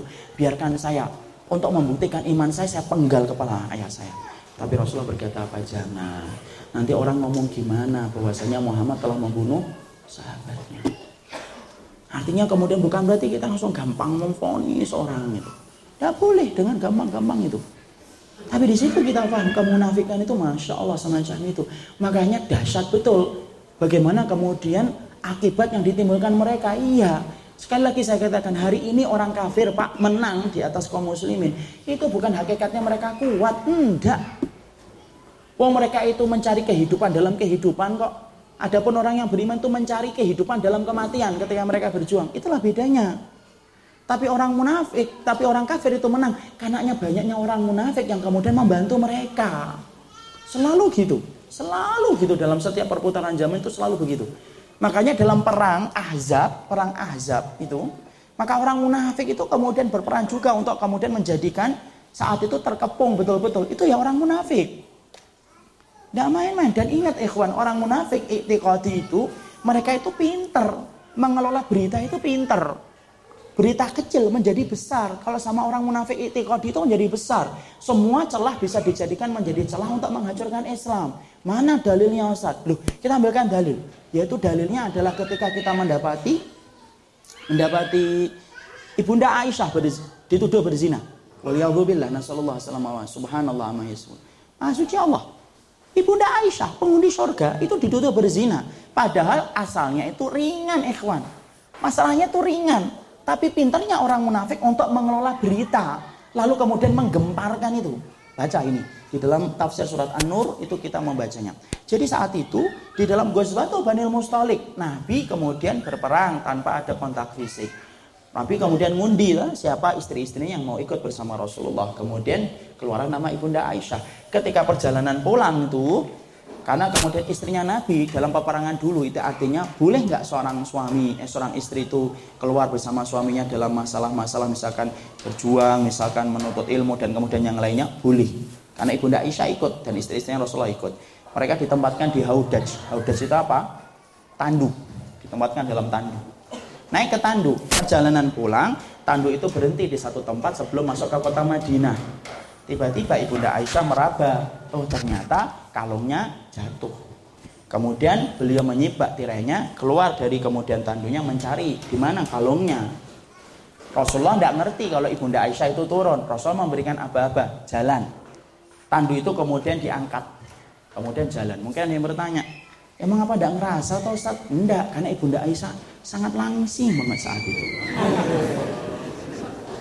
Loh, saya sebutkan dalam tafsirnya gitu, saya nggak mau menutupi kebenaran. Makanya kan kita lihat kan di awal-awal ketika lari sama Nabi yang menang Ibunda Aisyah atau Rasul. Bunda Aisyah. Ketika sudah lama, kemudian baru Rasulullah menang karena Ibunda Aisyah sudah mulai tambah beratnya. Maka kemudian saat itu Ibunda Aisyah itu langsing orangnya. Maka ketika turun dicari beliau tidak sadar terlalu jauh dari tempatnya dan tidak sadar pula rombongan itu berangkat. Balik lagi Ibunda Aisyah untuk kemudian ke tempat tadi mendapati haudajnya sudah berjalan. Dilihat hitam titik hitam. Lalu Ibunda Aisyah berkata, lah nanti juga balik kalau dibuka tendanya tidak ada. Dibuka cadarnya. Karena saat itu sudah ada syariat hijab. Buka. Ternyata ada seorang sahabat Sofan bin Mu'attal di belakang. Sofan bin Mu'attal. Di mana kemudian kalau kita melihat tafsirnya, Kenapa Sofwan bin Mu'attal kok ketinggalan di belakang? Ada yang mengatakan Dato riwayat karena beliau itu suka tidur dalam perjalanan. Ya. Kemudian riwayat yang kedua ada yang mengatakan beliau memang diberikan amanah untuk membersihkan apa yang tertinggal ketika pasukan berjalan, pasukan penyapu. Saya cenderung kepada pendapat yang kedua. Ala kulihal tadi cuma para ahli tafsir mengatakan gitu. Kemudian ketika jalan naik ontanya dia melihat dan saat itu ibunda Aisyah sedang membuka cadarnya. Kemudian ketika melihat, loh itu Aisyah, ibu saya. Kenapa? Semua ibunya, semua istrinya Rasulullah adalah ibu kita. Tidak ada kalimat apa pun kecuali satu. Kalimat al-istirja. Inna lillahi wa inna ilahi roji'un. Kaget. Ibunda Aisyah ngerti, kemudian langsung ditutup. Lah kok tahu itu Ibunda Aisyah? Karena Sofan bin Mu'attal sudah tahu Ibunda Aisyah sebelum ayat hijab diturunkan. Sudah, kalimat yang diucapkan apa? Tidak apa-apa. Dia kemudian perintahkan ontanya untuk duduk, kemudian Ibu Aisyah dipersilahkan oleh Sofan bin Mu'attal untuk naik dan tidak terjadi pembicaraan apa pun dari tempat itu sampai ke Madinah. Ngobrol Ustaz? Enggak. Enggak ngobrol. Kok ketinggalan, Bu? Gimana sih? iya nih tadi nyari kalung. Enggak. Kalau di dalam tafsirnya enggak ada itu. Jadi betul-betul kalimat istirja yang disampaikan oleh Ibunda eh, oleh Sofan bin Mu'attal sudah innalillahi wa inna Udah Lawan Buan Mu'attal juga nggak nanya apa-apa. Sebenarnya kan masalahnya ringan ikhwan. Sampai ke Madinah selesai. Ringan sebenarnya. Tapi perhatikan, setelah kemudian sampai, kemudian Ibunda Aisyah ditakdirkan sakit. Jatuh kemudian di rumahnya untuk istirahat. Kemudian beliau istirahat. Dalam istirahatnya itulah, lihat orang munafik menangkap celah itu. Hanya celah ketinggalan Ibunda Aisyah untuk nyari kalung. Kemudian ada Sofan bin Mu'attal. Ringan bagi orang mukmin selesai. Oh Ibunda Aisyah ngomong itu kalung. Udah kan? Selesai. Tapi tidak bagi Abdullah bin Ubay. Dia menangkap celah itu, dia nangkap celah itu, kemudian dia ingin untuk menghancurkan keluarganya Nabi dan berkata kasak kusut desas-desus. Oh, Aisyah berzina. Makanya ketinggalan di belakang. Suaminya tidak sadar kalau istrinya lagi berzina dengan Sofan bin Mu'attal. Pinter, tidak pinter. Bung sampai kemudian berita itu tersebar ke seluruh penduduk Madinah kok. Di mana penduduk Madinah itu sahabat ikhwan.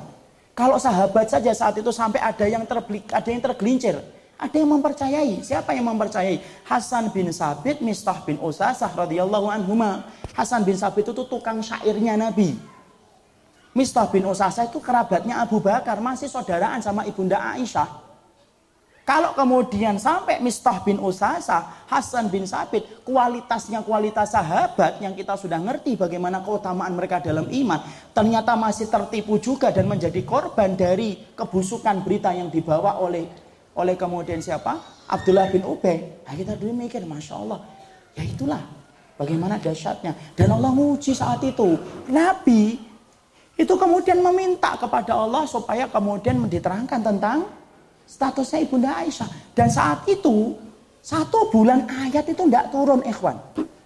Satu bulan ayat itu tidak turun. Biasanya ayat itu dua hari, tiga hari turun, empat hari, lima hari turun. Itu sampai satu bulan ayat itu tidak turun. Kenapa? Allah pengen nguji betul saat itu. Dan supaya kita ngambil pelajaran itu. Oh, namanya orang munafik dari dulu tuh menguasai berita. rasa kusuk dia. Nanti kalau kemudian ada apa, nanti ketika itu berkaitan untuk kepentingan untuk merusak Islam, akan dia beritakan itu blow apa bisa-bisan, terus-terusan. Sebagaimana itulah yang kemudian dirasakan oleh ibunda Aisyah, ibunda Aisyah ikhwan, seorang seorang wanita suci yang kemudian diberikan salam oleh malaikat Jibril, seorang wanita yang dipilih oleh Allah untuk menemani Nabi itu kan tidak main-main. Tapi masya Allah, dan yang kita dapetin apa? Orang munafik itu pinter untuk mengelola berita itu. Makanya tadi kita akan munafik itu kok itu bahaya banget. Kenapa? Kejahatan itu di pikiran dan kemudian di hatinya. Setiap ada celah untuk mendatangkan keburukan bagi Islam, dia datang berada di soft yang terdepan untuk kemudian mengajarkan Islam. Jadi masya Allah, makanya baru kita paham kenapa kok kejahatan mereka sampai dikekalkan oleh Allah di dalam neraka. Ya tidak main-main. Karena kejahatan mereka juga nggak main-main. Dan itu yang kedua. Itu yang kedua. Sekarang yang ketiga. Hatinya orang munafik itu gimana? Nah, sebelum kita membahas tentang hatinya orang munafik, kita harus paham dulu. Di dalam satu riwayat,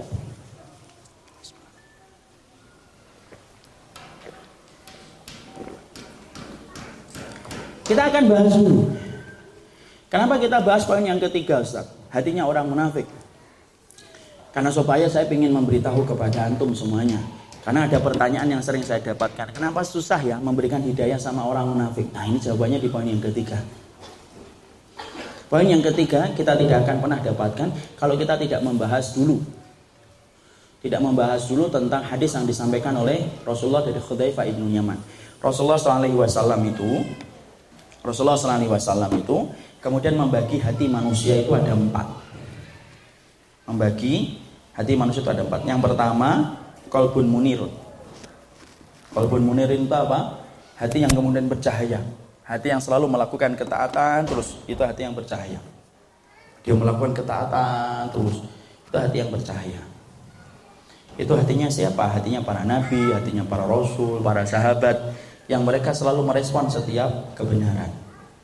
Ada yang kedua, adanya hatinya yang namanya kolbun muglak yang kedua itu hati yang terbalik. Hati yang terbalik itu adalah hati yang milik eh apa hati yang terkunci maaf yang terbalik. Mughlaq itu terkunci, tergembok. Yaitu adalah hatinya siapa? Hatinya orang-orang kafir. Hati orang kafir itu dia terkunci. Ya, makanya dikatakan mughlaq, dia ughliqa, ditutup dia. Ditutup di situ. Makanya kemudian antum harus perhatikan gembok yang mengikat. Gembok yang mengikat hatinya orang kafir itu semuanya beda-beda ada yang kuat banget, ada yang tidak kuat, rapuh. Sekali tersapa iman, sekali tersapa iman, kemudian dia itu tersapa iman langsung pecah gemboknya. Ya. Ada yang ketiga, yaitu adalah hatinya yang disebut dengan hati munafik. Hati munafik itu adalah hati yang kemudian terbalik. Nih, hati yang terbalik. Ya. Kemudian yang keempat adalah hati yang di dalamnya ada iman, ada kemunafikan, kadang melakukan ketaatan, kadang melakukan kemaksiatan. Perhatikan di sini ikhwan, saya ingin mengambilkan. Hatinya orang munafik itu ditandakan oleh Rasulullah dengan kolbun mangkusun, hati yang terbalik. Makanya kalau antum dapatin terbalik, apa yang terjadi ikhwan? Kalau sesuatu itu terbalik ikhwan, maka sesungguhnya kalau terbalik mau diisi apa aja tidak ada manfaatnya. Saya ambilkan contoh. Nih, terbalik dia. Mau dikasih teh muntah, mau dikasih susu muntah, mau dikasih air mineral muntah. Susunya yang mahal, kangen water sekalipun muntah dia. Kenapa? Terbalik. Beda kan dengan hatinya orang kafir yang ada gemboknya.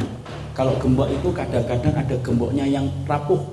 Di mana kalau sekalinya rapuh tersapa satu kali hidayah masuk Islam. Makanya orang kafir persentase orang kafir yang mereka itu masuk Islam itu lebih banyak daripada orang munafik yang sadar akan keniafakannya. Nah, perhatikan, persentase orang yang masuk Islam itu banyak ikhwan. Saya punya salah satu teman yang dia bukan teman jamaah yang sering nanya dan dia di Amerika. Dia ngomong pasca adanya DT bukan Daud Tauhid Donald Trump itu berkuasa itu kemudian ternyata banyak orang yang kemudian masuk Islam. Suf lihat ikhwan. Gampang dia. Bahkan kita pernah mendapati pelan antum pernah lihat tayangan WhatsApp video bagaimana kemudian ada orang pakai earphone Di dalamnya ada surah murotal Quran. Kemudian diperdengarkan sama orang-orang Eropa yang lagi jalan. Yang dengerin ada yang duduk, ada yang nangis, ada yang ngomong, suara apa ini indah betul.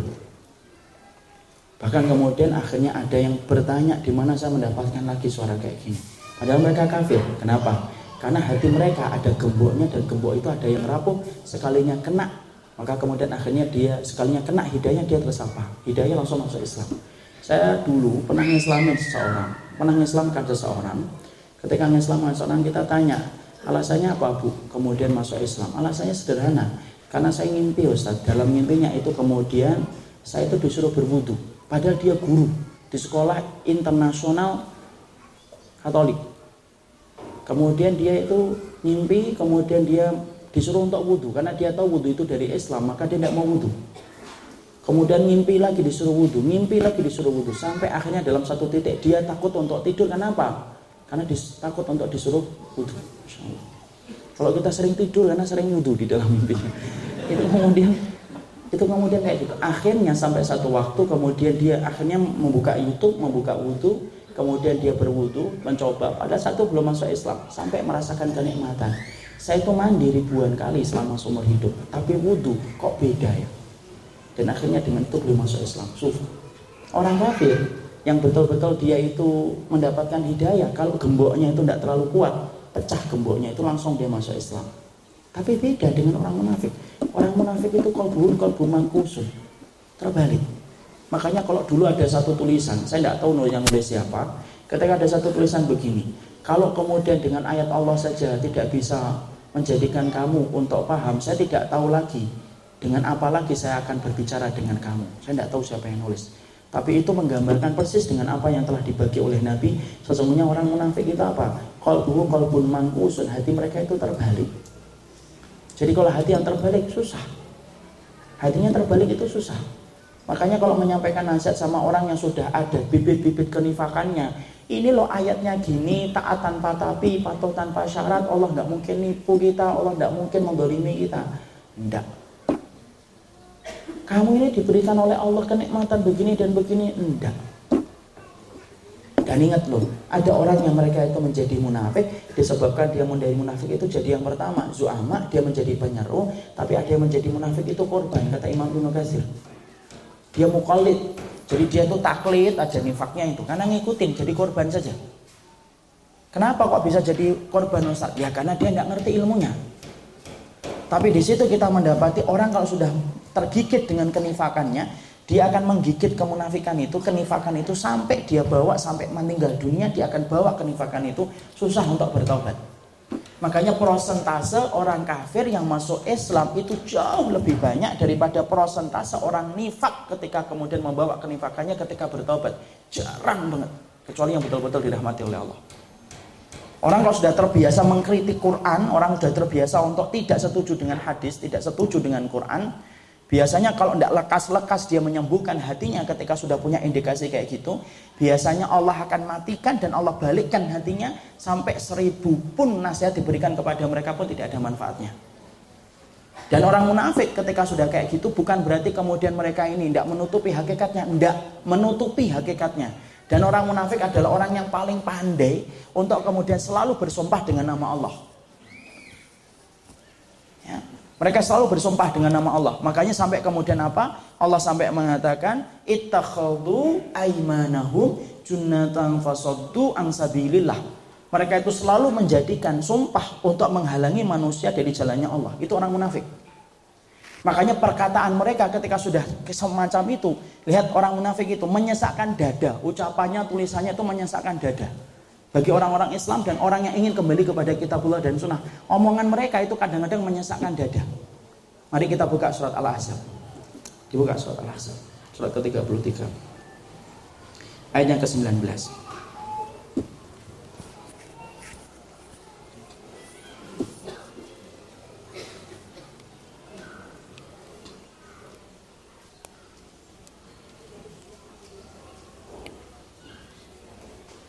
Baca yang keras.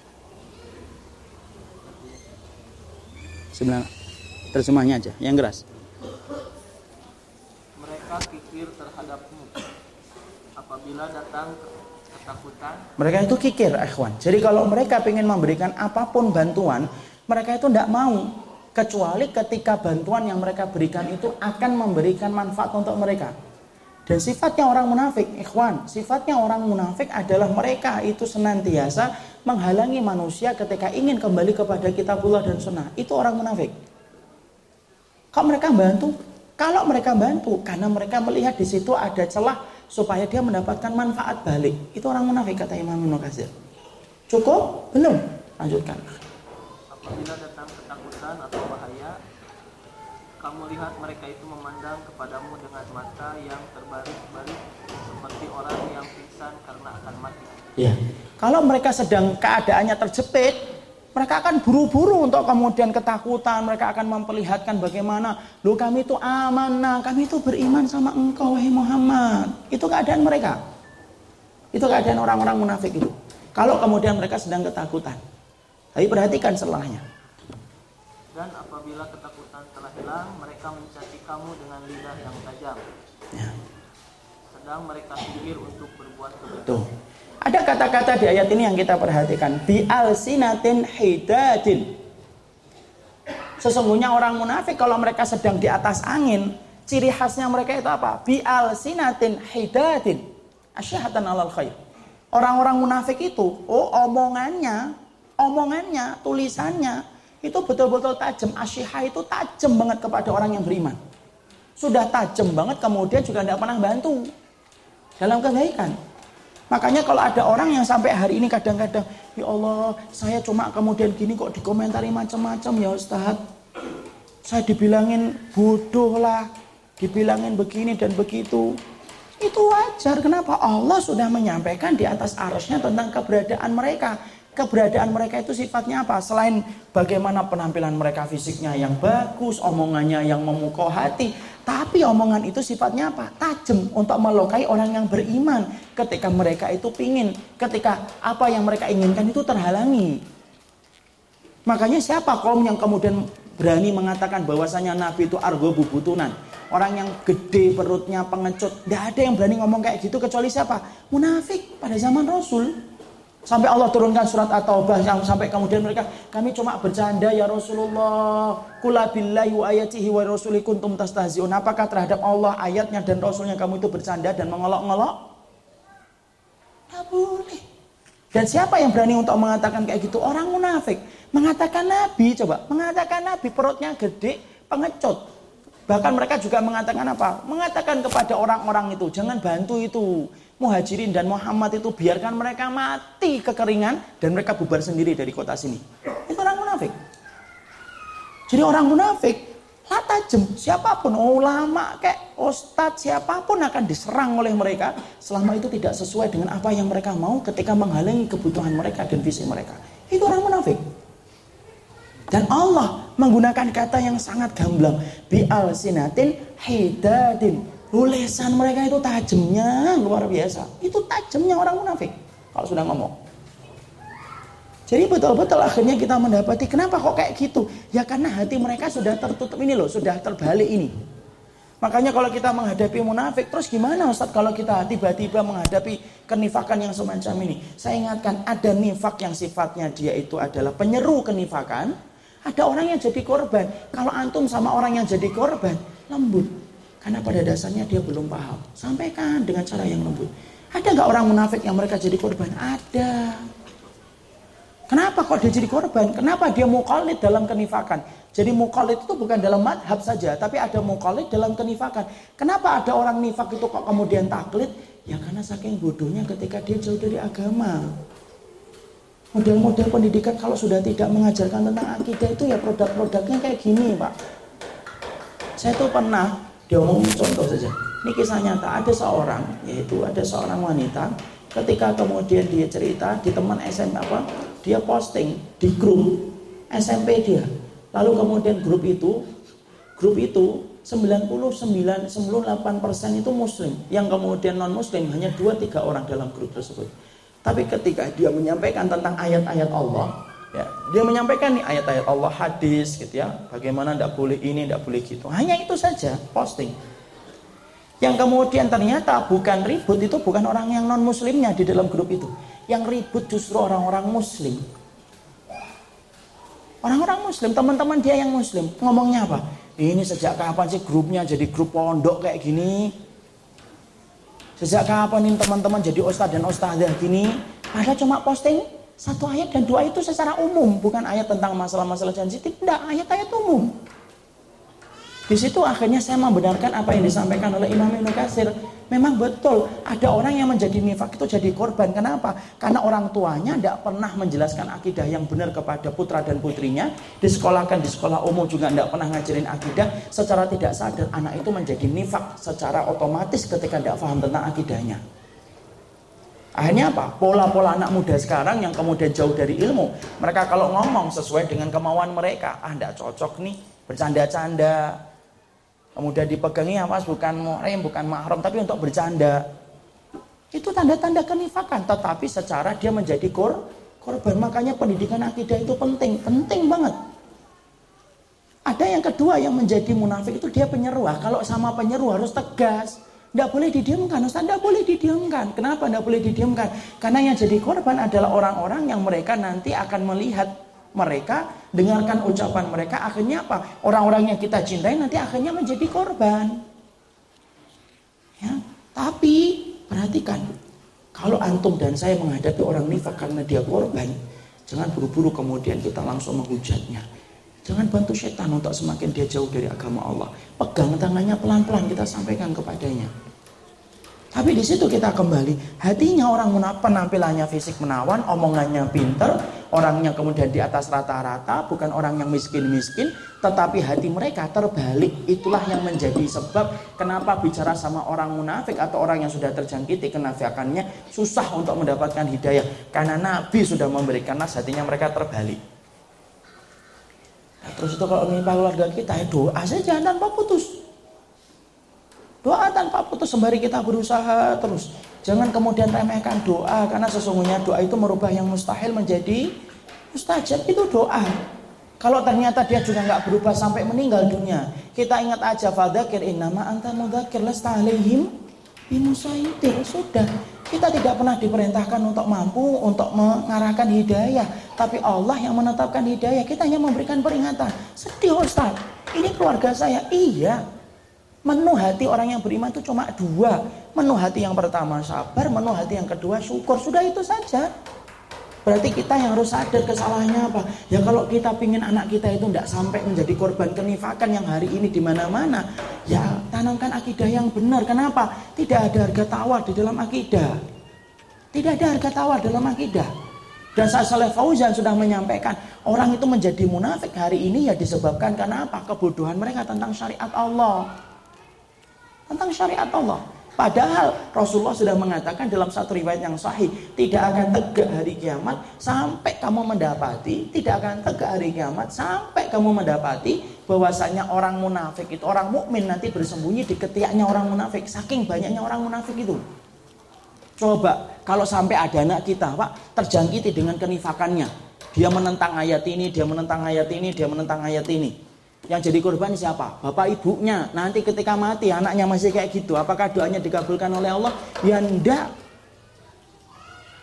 Apakah semua anak itu doanya bermanfaat bagi orang tua? Enggak jawabannya. Kenapa? Mana dalilnya kalau semua anak itu tidak semuanya bermanfaat doanya Ustaz? Lalu Rasulullah kan berkata di dalam hadis riwayat Muslim, "Idza mata ibnu Adam in qata amalu illa min salasin." Eh, idza mata ibnu Adam Engkau tamalu ilamin salasin. Anak Adam itu kalau meninggal dunia terputus segala amalnya kecuali tiga. Suf, perhatikan yang ketiga. Nabi mengatakan waladun salihun yat'aulahu. Anak yang solih yang mendoakan orang tuanya. Suf, Nabi tidak mengatakan waladun loh. Kalau Nabi mengatakan waladun, Pak, kalau nabiku dan nabimu mengatakan waladun, anak kita pezina, peminum khamar, nifak, datang ke dukun, setiap dia mengatakan Rabbana fili wali walidayya membuka pintu langit sampai kepada ibunya ketika ibunya sudah meninggal dunia. Kalau Nabi menyebut kata waladun. Tapi maaf loh nabiku dan nabinya antum tidak menyebut kata waladun.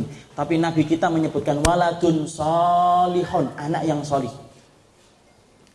Kenapa? Kalau anak sampai tidak ngerti tentang dosa yang dia lakukan, misalkan ada anak habis mengkritik Al-Quran, dia duduk, kemudian dia berdoa ya Allah ampunilah orang tua aku nyampe tidak nyampe Wong dosa itu menghalangi doa kok sebagaimana mendung menghalangi sinar mentari untuk sampai ke permukaan bumi. Ada anak habis berzina, kemudian dia mandi, pacarnya masih tidur, kemudian dia mandi, tiba-tiba teringat sama ibunya yang sudah meninggal dunia. Rabbana firli wali wali Nyampe ke ibunya, karena syaratnya doa itu fal yu'minu bi fal yastajibuli. Karena syaratnya doa itu apa? Beriman sama aku yaitu Allah dan penuhilah panggilan-panggilanku.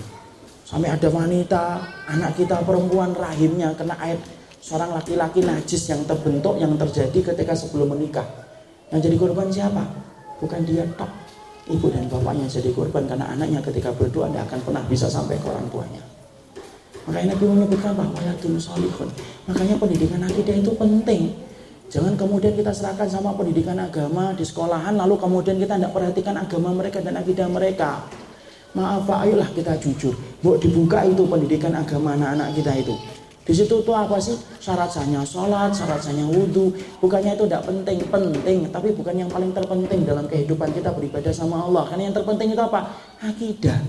Sekarang produk-produk orang yang menjadi korban kenifakan itu justru timbul dari sekolah-sekolah yang mana ketika mereka keluar mereka tidak sadar. Mereka mengkritik Al-Quran tidak faham tentang hadis. Dan akhirnya apa? Selalu mentalak dan menceraikan ayat dan sunnah dalam kehidupan mereka. Karena mereka tidak pernah akrab dan mesra dengan sunnah di waktu kecil. Loh, jangan salahkan anak kita loh. Kalau ketika dia dewasa dia menceraikan sunnah dalam kehidupan. Oh, kita tidak pernah menjadikan dia mesra dengan sunnah ketika dia kecil kok. Itu yang kemudian menjadi akhirnya itu apa? Yaitu adalah kenifakan itu kemudian perkaranya hatinya sudah terbalik dan hati kalau sudah terbalik, Masya Allah, maka inilah yang kemudian kita khawatirkan. Makanya kita berdoa kepada Allah, Allahumma inni a'udzubika minan nifaq. Ya Allah sesungguhnya aku berlindung kepadamu dari kemunafikan karena berbahaya betul dalam kehidupan. Itu yang ketiga. Sekarang yang keempat. Ya. Ya. Apa bedanya munafik dahulu dan sekarang? Nah ini kita bahas. Yang keempat, ya nanti kita baru bahas dulu sifat-sifatnya. Yang keempat, apa bedanya orang munafik hari ini dengan munafik pada zaman Rasul? Maka kemudian saya tanya dulu, sekarang munafik hari ini itu lebih parah atau lebih ringan daripada munafik pada zaman Rasul? Lebih ringan atau lebih parah? Orang munafik hari ini itu lebih parah daripada munafik pada zaman Rasulullah. Loh apa Ustaz? Loh, para ulama menyampaikan kepada kita, Orang munafik itu pada zaman dahulu sebabnya mereka menjadi munafik itu apa? Harta. Harta. Tapi hartanya itu mereka apa? Karena mereka pingin supaya ketika masuk Islam mereka menjadi munafik supaya mereka tidak membayar jizyah. Kalau mereka tidak masuk Islam kan mereka harus membayar jizyah. Mereka tidak mau tuh. Mereka pura-pura masuk Islam supaya tidak perlu membayar jizyah, membayar upeti. Itu orang munafik pada zaman dulu. Tapi munafik pada zaman dulu itu masih mendingan. Kenapa? Walaupun mereka sudah ditetapkan sebagai penduduk neraka yang paling dalam. Kalau munafik pada zaman dulu itu kemudian masih ada on off-nya. Kalau ketemu Nabi, padam itu sifat kemunafikannya. Mereka akan mengatakan apa? Amanah, kami beriman kepada engkau ya Rasulullah. Makanya sampai Allah turunkan ayat yang pertama dalam surat Al-Munafikun. Idza ja'akal munafiquna qalu nasyhadu innaka la rasulullah wallahu ya'lamu innaka la rasuluh wallahu yashhadu innal munafiqina lakadzibun. Eh Muhammad, kalau orang munafik itu datang sama kamu, sesungguhnya orang munafik nanti bersumpah bahwasanya dia itu bersumpah kamu itu adalah rasulnya. Allah juga ngerti kalau kamu itu adalah rasulku dan sesungguhnya orang munafik itu pendusta. Itu munafik. Kalau pada zaman Rasulullah. Kalau ketemu Nabi, off. Kalau ketemu sahabat-sahabat besar yang dekat dengan Nabi, off mereka. Mereka mematikan kemunafikannya, mereka tidak mau memperlihatkan kemunafikannya. Bahkan akan rela untuk bersumpah berkali-kali sumpahnya itu supaya kemudian dia dianggap sebagai seorang sahabat. Itu munafik pada zaman dahulu. Tapi munafik itu ketika sudah jauh dari Nabi, Nabi jauh, tidak ada di pelupuk mata mereka. Mereka akan mengatakan bermacam-macam. Nah, kita buka surat Al-Munafikun kembali, surat ke-63.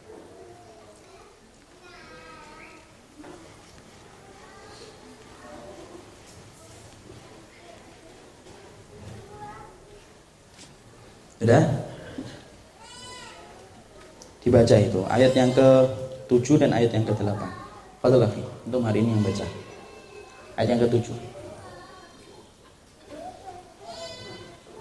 Mereka berkata kepada orang-orang Ansor, Janganlah kamu bersedekah kepada orang-orang muhajirin yang ada di sisi Rasulullah Sampai mereka bubar meninggalkan Rasulullah Padahal milik Allah lah pembendaharaan langit dan bumi Tuh, lihat Orang munafik dulu itu mereka sudah tahu Nabi itu selalu terbantu dengan banyaknya orang yang solih Makanya mereka kasak kusuk itu apa yang pertama? Mereka ngomong Buat jangan dibantu Muhammad itu Biarkan Muhammad sama teman-temannya itu biarkan nanti mereka bubar sendiri kok. Jadi jangan dibantu, biarkan mati kelaparan mereka nanti balik mereka terluntah-luntah. Itu munafik. Kapan mereka ngomong kayak gini? Ketika jauh dari Nabi Shallallahu Alaihi Wasallam. Makanya perkataan ini terdengar oleh Mu'ad bin Jabal kemudian dilaporkan kepada Nabi lalu orang munafik buru-buru ngikutin dan berkata kami tidak ngomong gitu ya Rasulullah sampai Mu'ad itu sedih ya Allah ya Nabi saya tidak berbohong ya Rasulullah saya dengar itu sendiri Allah turunkan ini Allah selalu membuka hakikat mereka, tapi hati mereka ketika sudah terbalik kayak gitu, yang akhirnya walaupun dibuka berkali-kali, kedok mereka oleh Allah, itu pun tidak bertobat. Nah, itu kemudian menjadikan apa? Mereka selalu, mereka akan ngomong di hadapan Nabi itu beda ketika mereka jauh dari Nabi. Ini tak selesai? Belum, masih ditambah lagi. Ayat yang ke-8 baca. Mereka berkata, sungguh, jika kita kembali ke Madinah, kembali dari perang Bani Mustalik pastilah orang yang kuat akan mengusir orang-orang yang lemah dari sana jadi orang-orang munafik itu sampai mengatakan kami akan perangi itu orang-orang yang lemah, orang yang hina. Siapa yang mereka maksudkan? Yaitu Nabi dan para sahabat. Munafik pada zaman dulu adalah munafik ketika mereka selalu punya on off. Tidak 24 jam mereka itu menjadi munafik. Itu munafik pada zaman dulu. Munafik zaman dulu. Tapi beda loh, munafik hari ini lebih parah daripada munafik pada zaman Rasulullah. Kalau munafik hari ini 24 jam mereka akan memperlihatkan kenifakannya tanpa mereka pernah bisa mematikan kenifakannya. Mau di TV, mau di radio, mau di jalan sama. Mau di grup sama. Tidak pernah berubah, tidak pernah mati. Kenapa? Karena mereka tidak ada yang ditakutin apa pun hari ini. Kecuali mereka hanya ingin mendapatkan harta, kedudukan, dan lain sebagainya. Jadi parah sekarang karena iya. Betul-betul akhirnya apa? Parah. Dan itu yang membuat sesak dari orang yang beriman itu kayak gitu. Dan kita harus mengetahui. Orang yang beriman itu musuhnya lima, kata Nabi. Musuhnya itu lima. Makanya Rasulullah SAW sampai menyebutkan di dalam hadis yang sahih, Innal mu'mina baina khamsi syada'id. Orang mukmin itu musuhnya itu ada lima, kata Rasulullah. Orang mukmin itu musuhnya ada lima. Musuh yang pertama siapa? Mukmin yahsuduhu. Mukmin yang hasad sama dia. Jadi kalau kita kemudian sedang berjalan di atas panggung kebenaran itu ada nggak yang kemudian akan membenci kita hasad? Ada. Nabi mengatakan musuhmu yang pertama itu mukmin yang hasad. Hatinya hasad sama kamu. Yang kedua kata Nabi Shallallahu Alaihi Wasallam munafik yubgituhum. Kamu akan dapati orang mukmin itu yang pertama mereka berhadapan dengan mukmin yang hasad. Yang kedua munafik yang membenci orang yang beriman.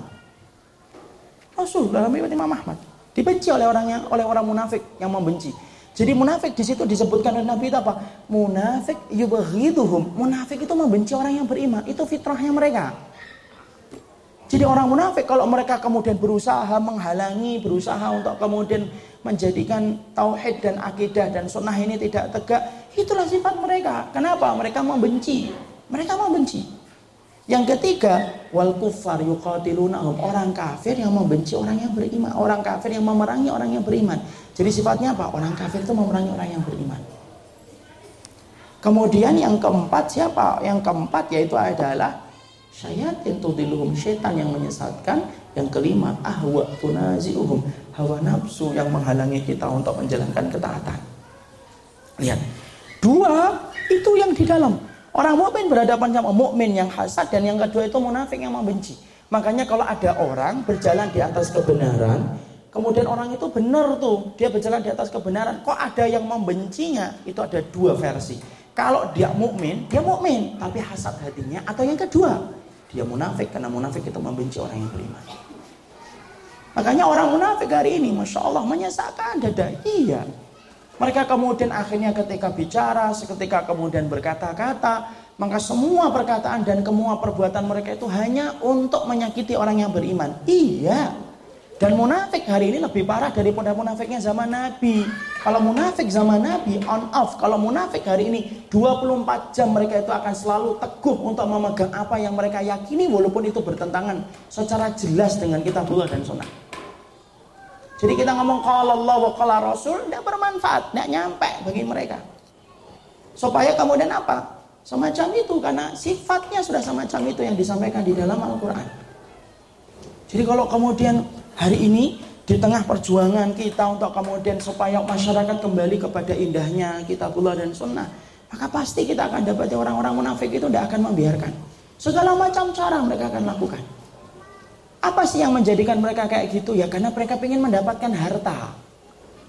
Intinya apa? Mendapatkan materi. Mendapatkan kedudukan.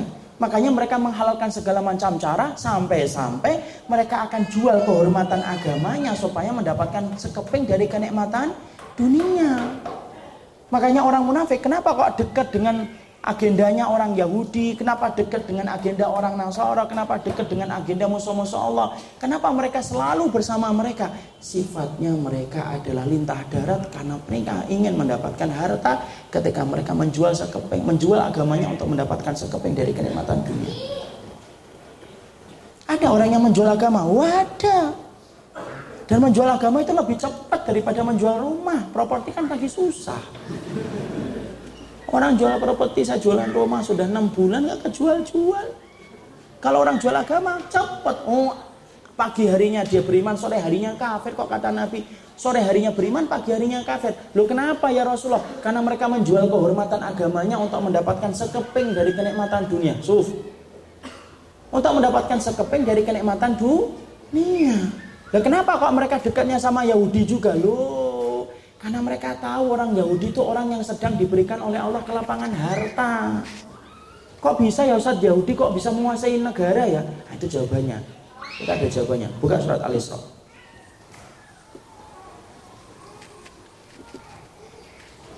Surat ke-17.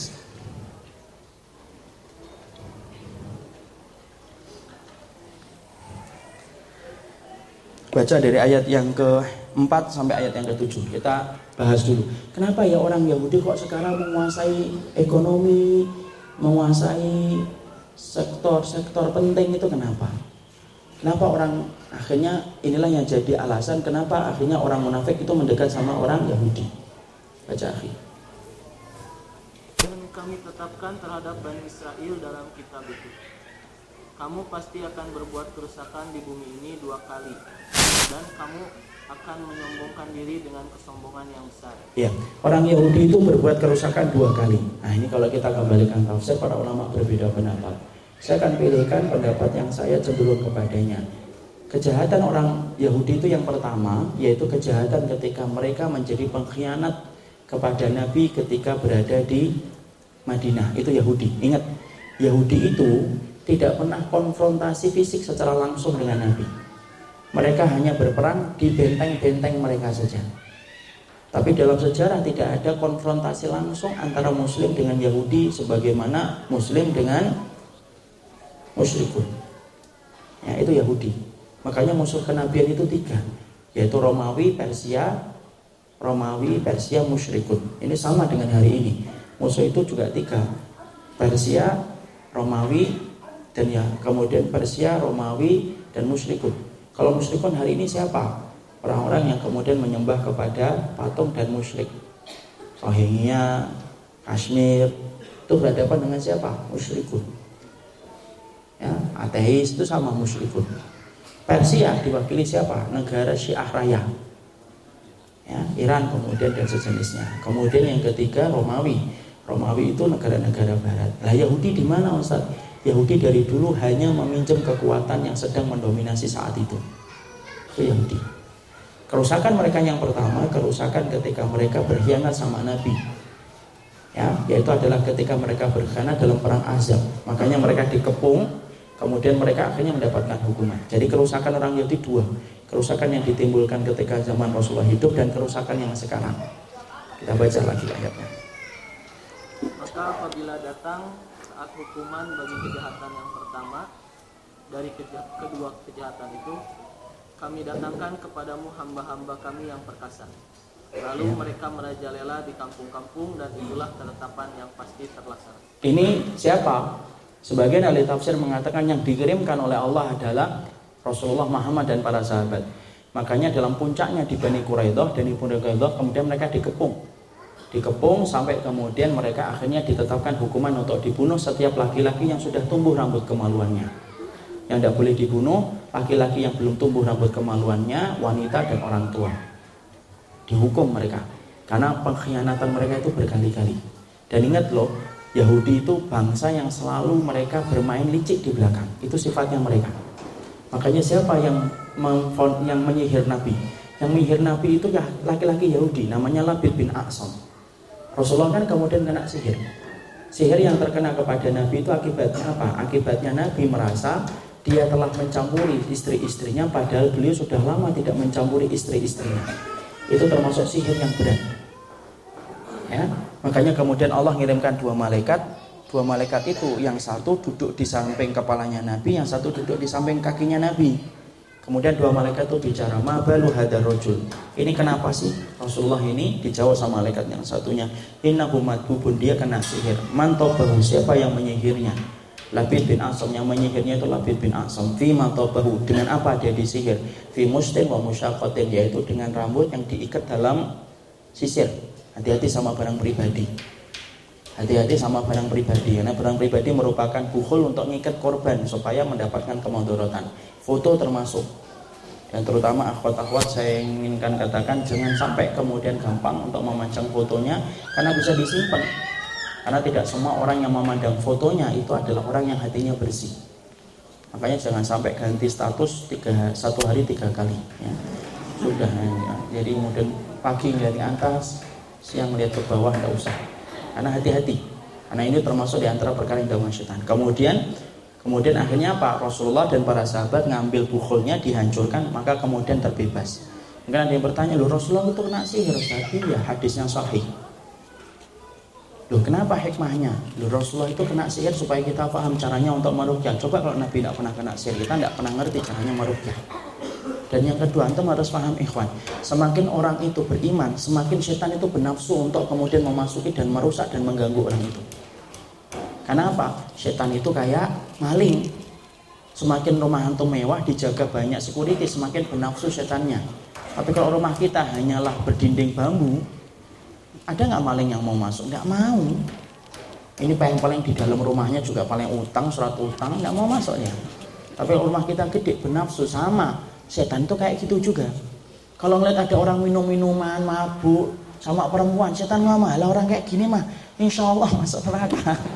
Misalkan kalau tidak bertobat dibiarin, tapi kalau lihat orang yang beriman, solih, dia justru ingin untuk merusaknya. Nah itu yang pertama. Yang kedua ketika beliau difit, beliau ketika diracun, orang wanita Yahudi juga. Ini orang Yahudi. Jadi kemudian di dalam dalam ditaruh di dalam paha kambing muda. Di mana ketika kambing itu mau dimakan Nabi, maka daging itu ngomong, lihat mujizatnya Nabi. Sampai ngomong, ini masmumum ya Rasulullah, saya beracun ya Rasulullah Sallallahu Alaihi Wasallam. Saya beracun ya Rasulullah. Kemudian dimuntahkan oleh Rasulullah. Maka kemudian itulah dua kejahatan yang dilakukan oleh Yahudi. Puncaknya dalam Bani Quraidah. Kita lanjutkan sebentar. Kita harus tahu kenapa sih orang munafik kok dekat sama Yahudi, sama Nasoro, sama orang musyrik itu kenapa? Alasannya harta. Kok dekat sama orang Yahudi itu ya karena hari ini orang Yahudi yang menguasai pundi-pundi harta. Baca dulu. Kemudian kami berikan kepadamu giliran untuk mengalahkan mereka. Tuh. Kemudian Allah memberikan giliran sama orang Yahudi untuk menang. Giliran untuk naik. Nah, Kami membantumu dengan harta kekayaan. ini loh jawabannya. Orang Yahudi dibantu oleh Allah dengan harta dan keturunan. Maka kemudian sekarang kenapa Yahudi kok menguasai banyak kemudian lini-lini ekonomi sampai-sampai kemudian kita mendapati kita pernah mendapatkan guncangan ekonomi, krisis sosial, krisis moneter salah satunya dari orang satu orang Yahudi kok bisa guncang satu negara. Karena memang fitrahnya Allah sedang memenangkan mereka untuk menguji orang yang beriman sabar dan tidak menghadapi mereka. Jadi ini dari alasan. Kemudian diperbanyak hartanya, diperbanyak apa? Keturunannya. Makanya Yahudi itu tidak pernah mencari keturunan, tidak pernah mencari pengikut. Dia hanya menyahudikan program, tapi tidak pernah mencari pengikut untuk masuk kepada agama Yahudi. Ya, atau harus paham di sini. Teruskan. Jika kamu berbuat baik, berarti kamu berbuat baik untuk dirimu sendiri. Dan jika kamu berbuat jahat, maka kerugian kejahatan itu untuk dirimu sendiri. Iya. Teruskan. Apabila datang saat hukuman kejahatan yang kedua, kami bangkitkan musuhmu untuk menyuramkan wajahmu.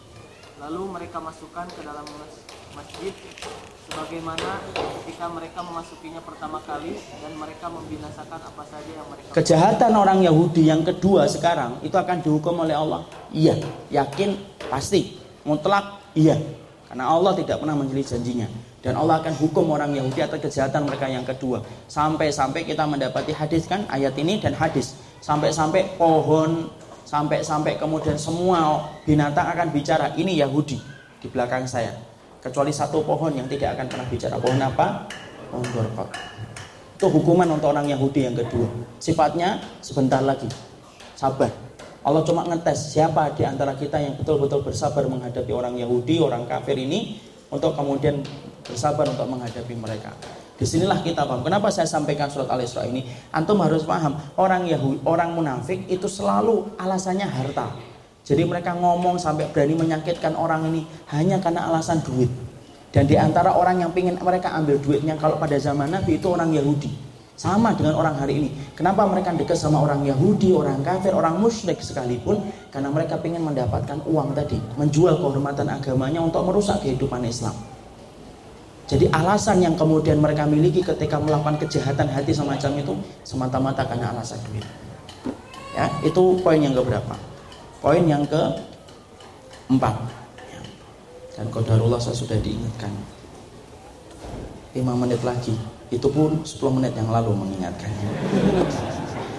Ini masih kurang. Saya makanya tadi ngomongnya harus 3 jam 4 jam. Ini masih panjang.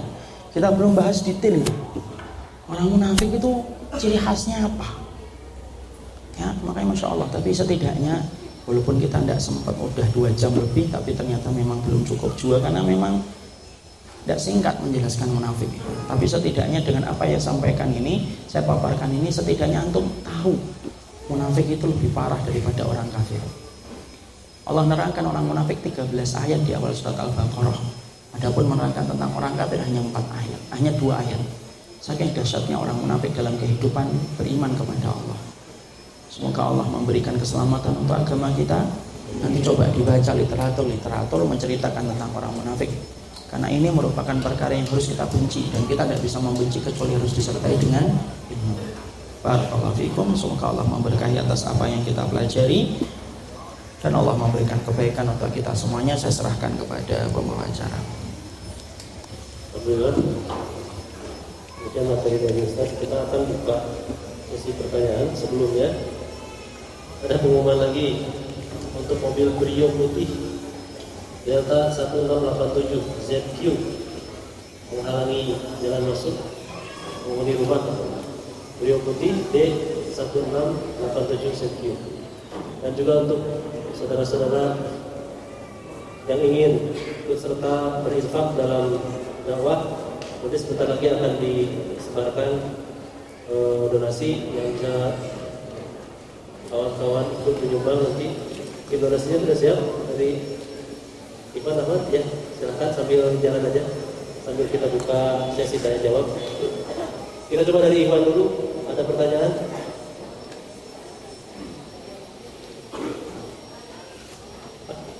Mana? Sebelah mana? Ya, silakan. Langsung aja. Ya.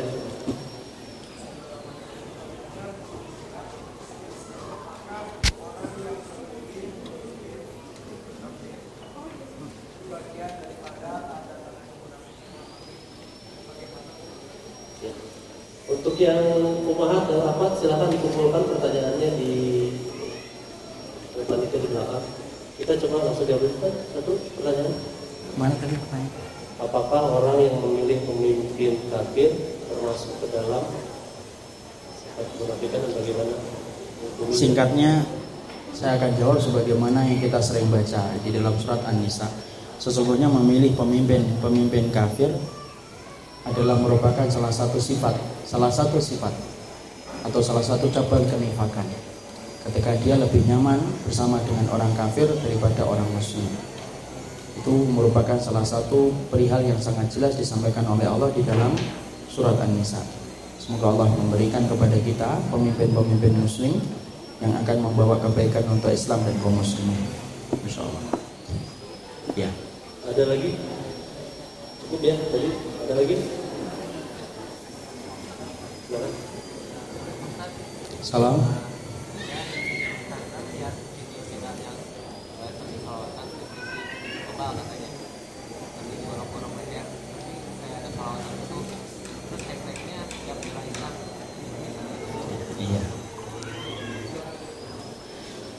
Bagaimana kita melihat video-video kebal yang sering kita perhatikan viral hari-hari ini?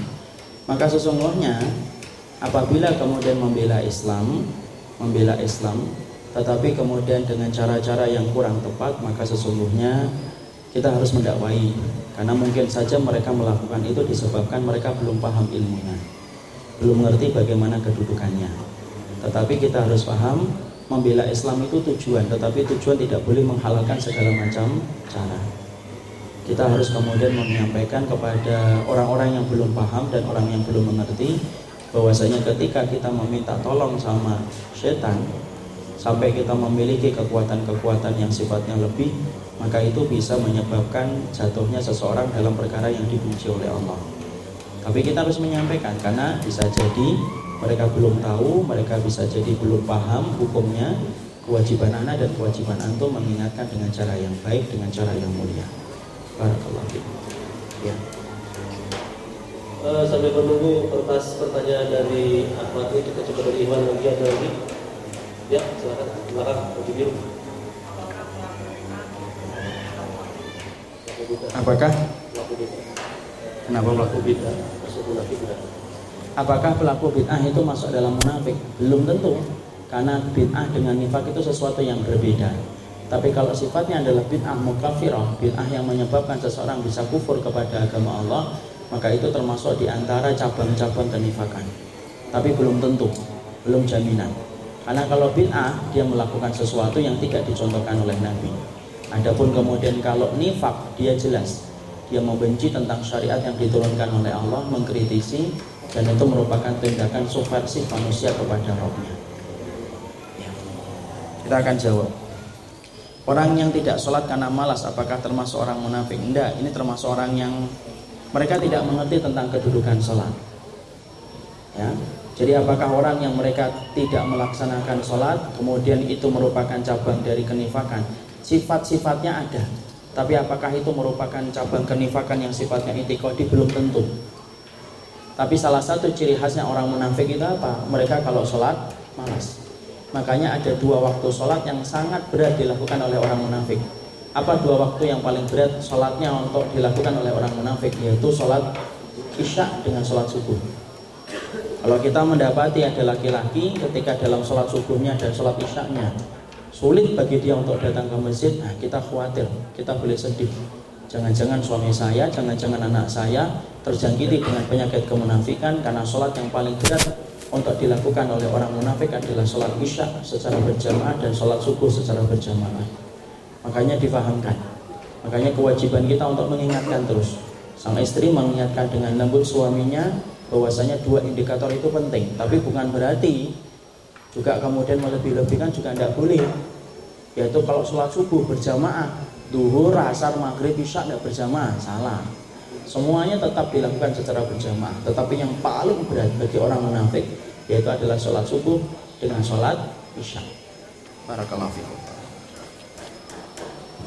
Ya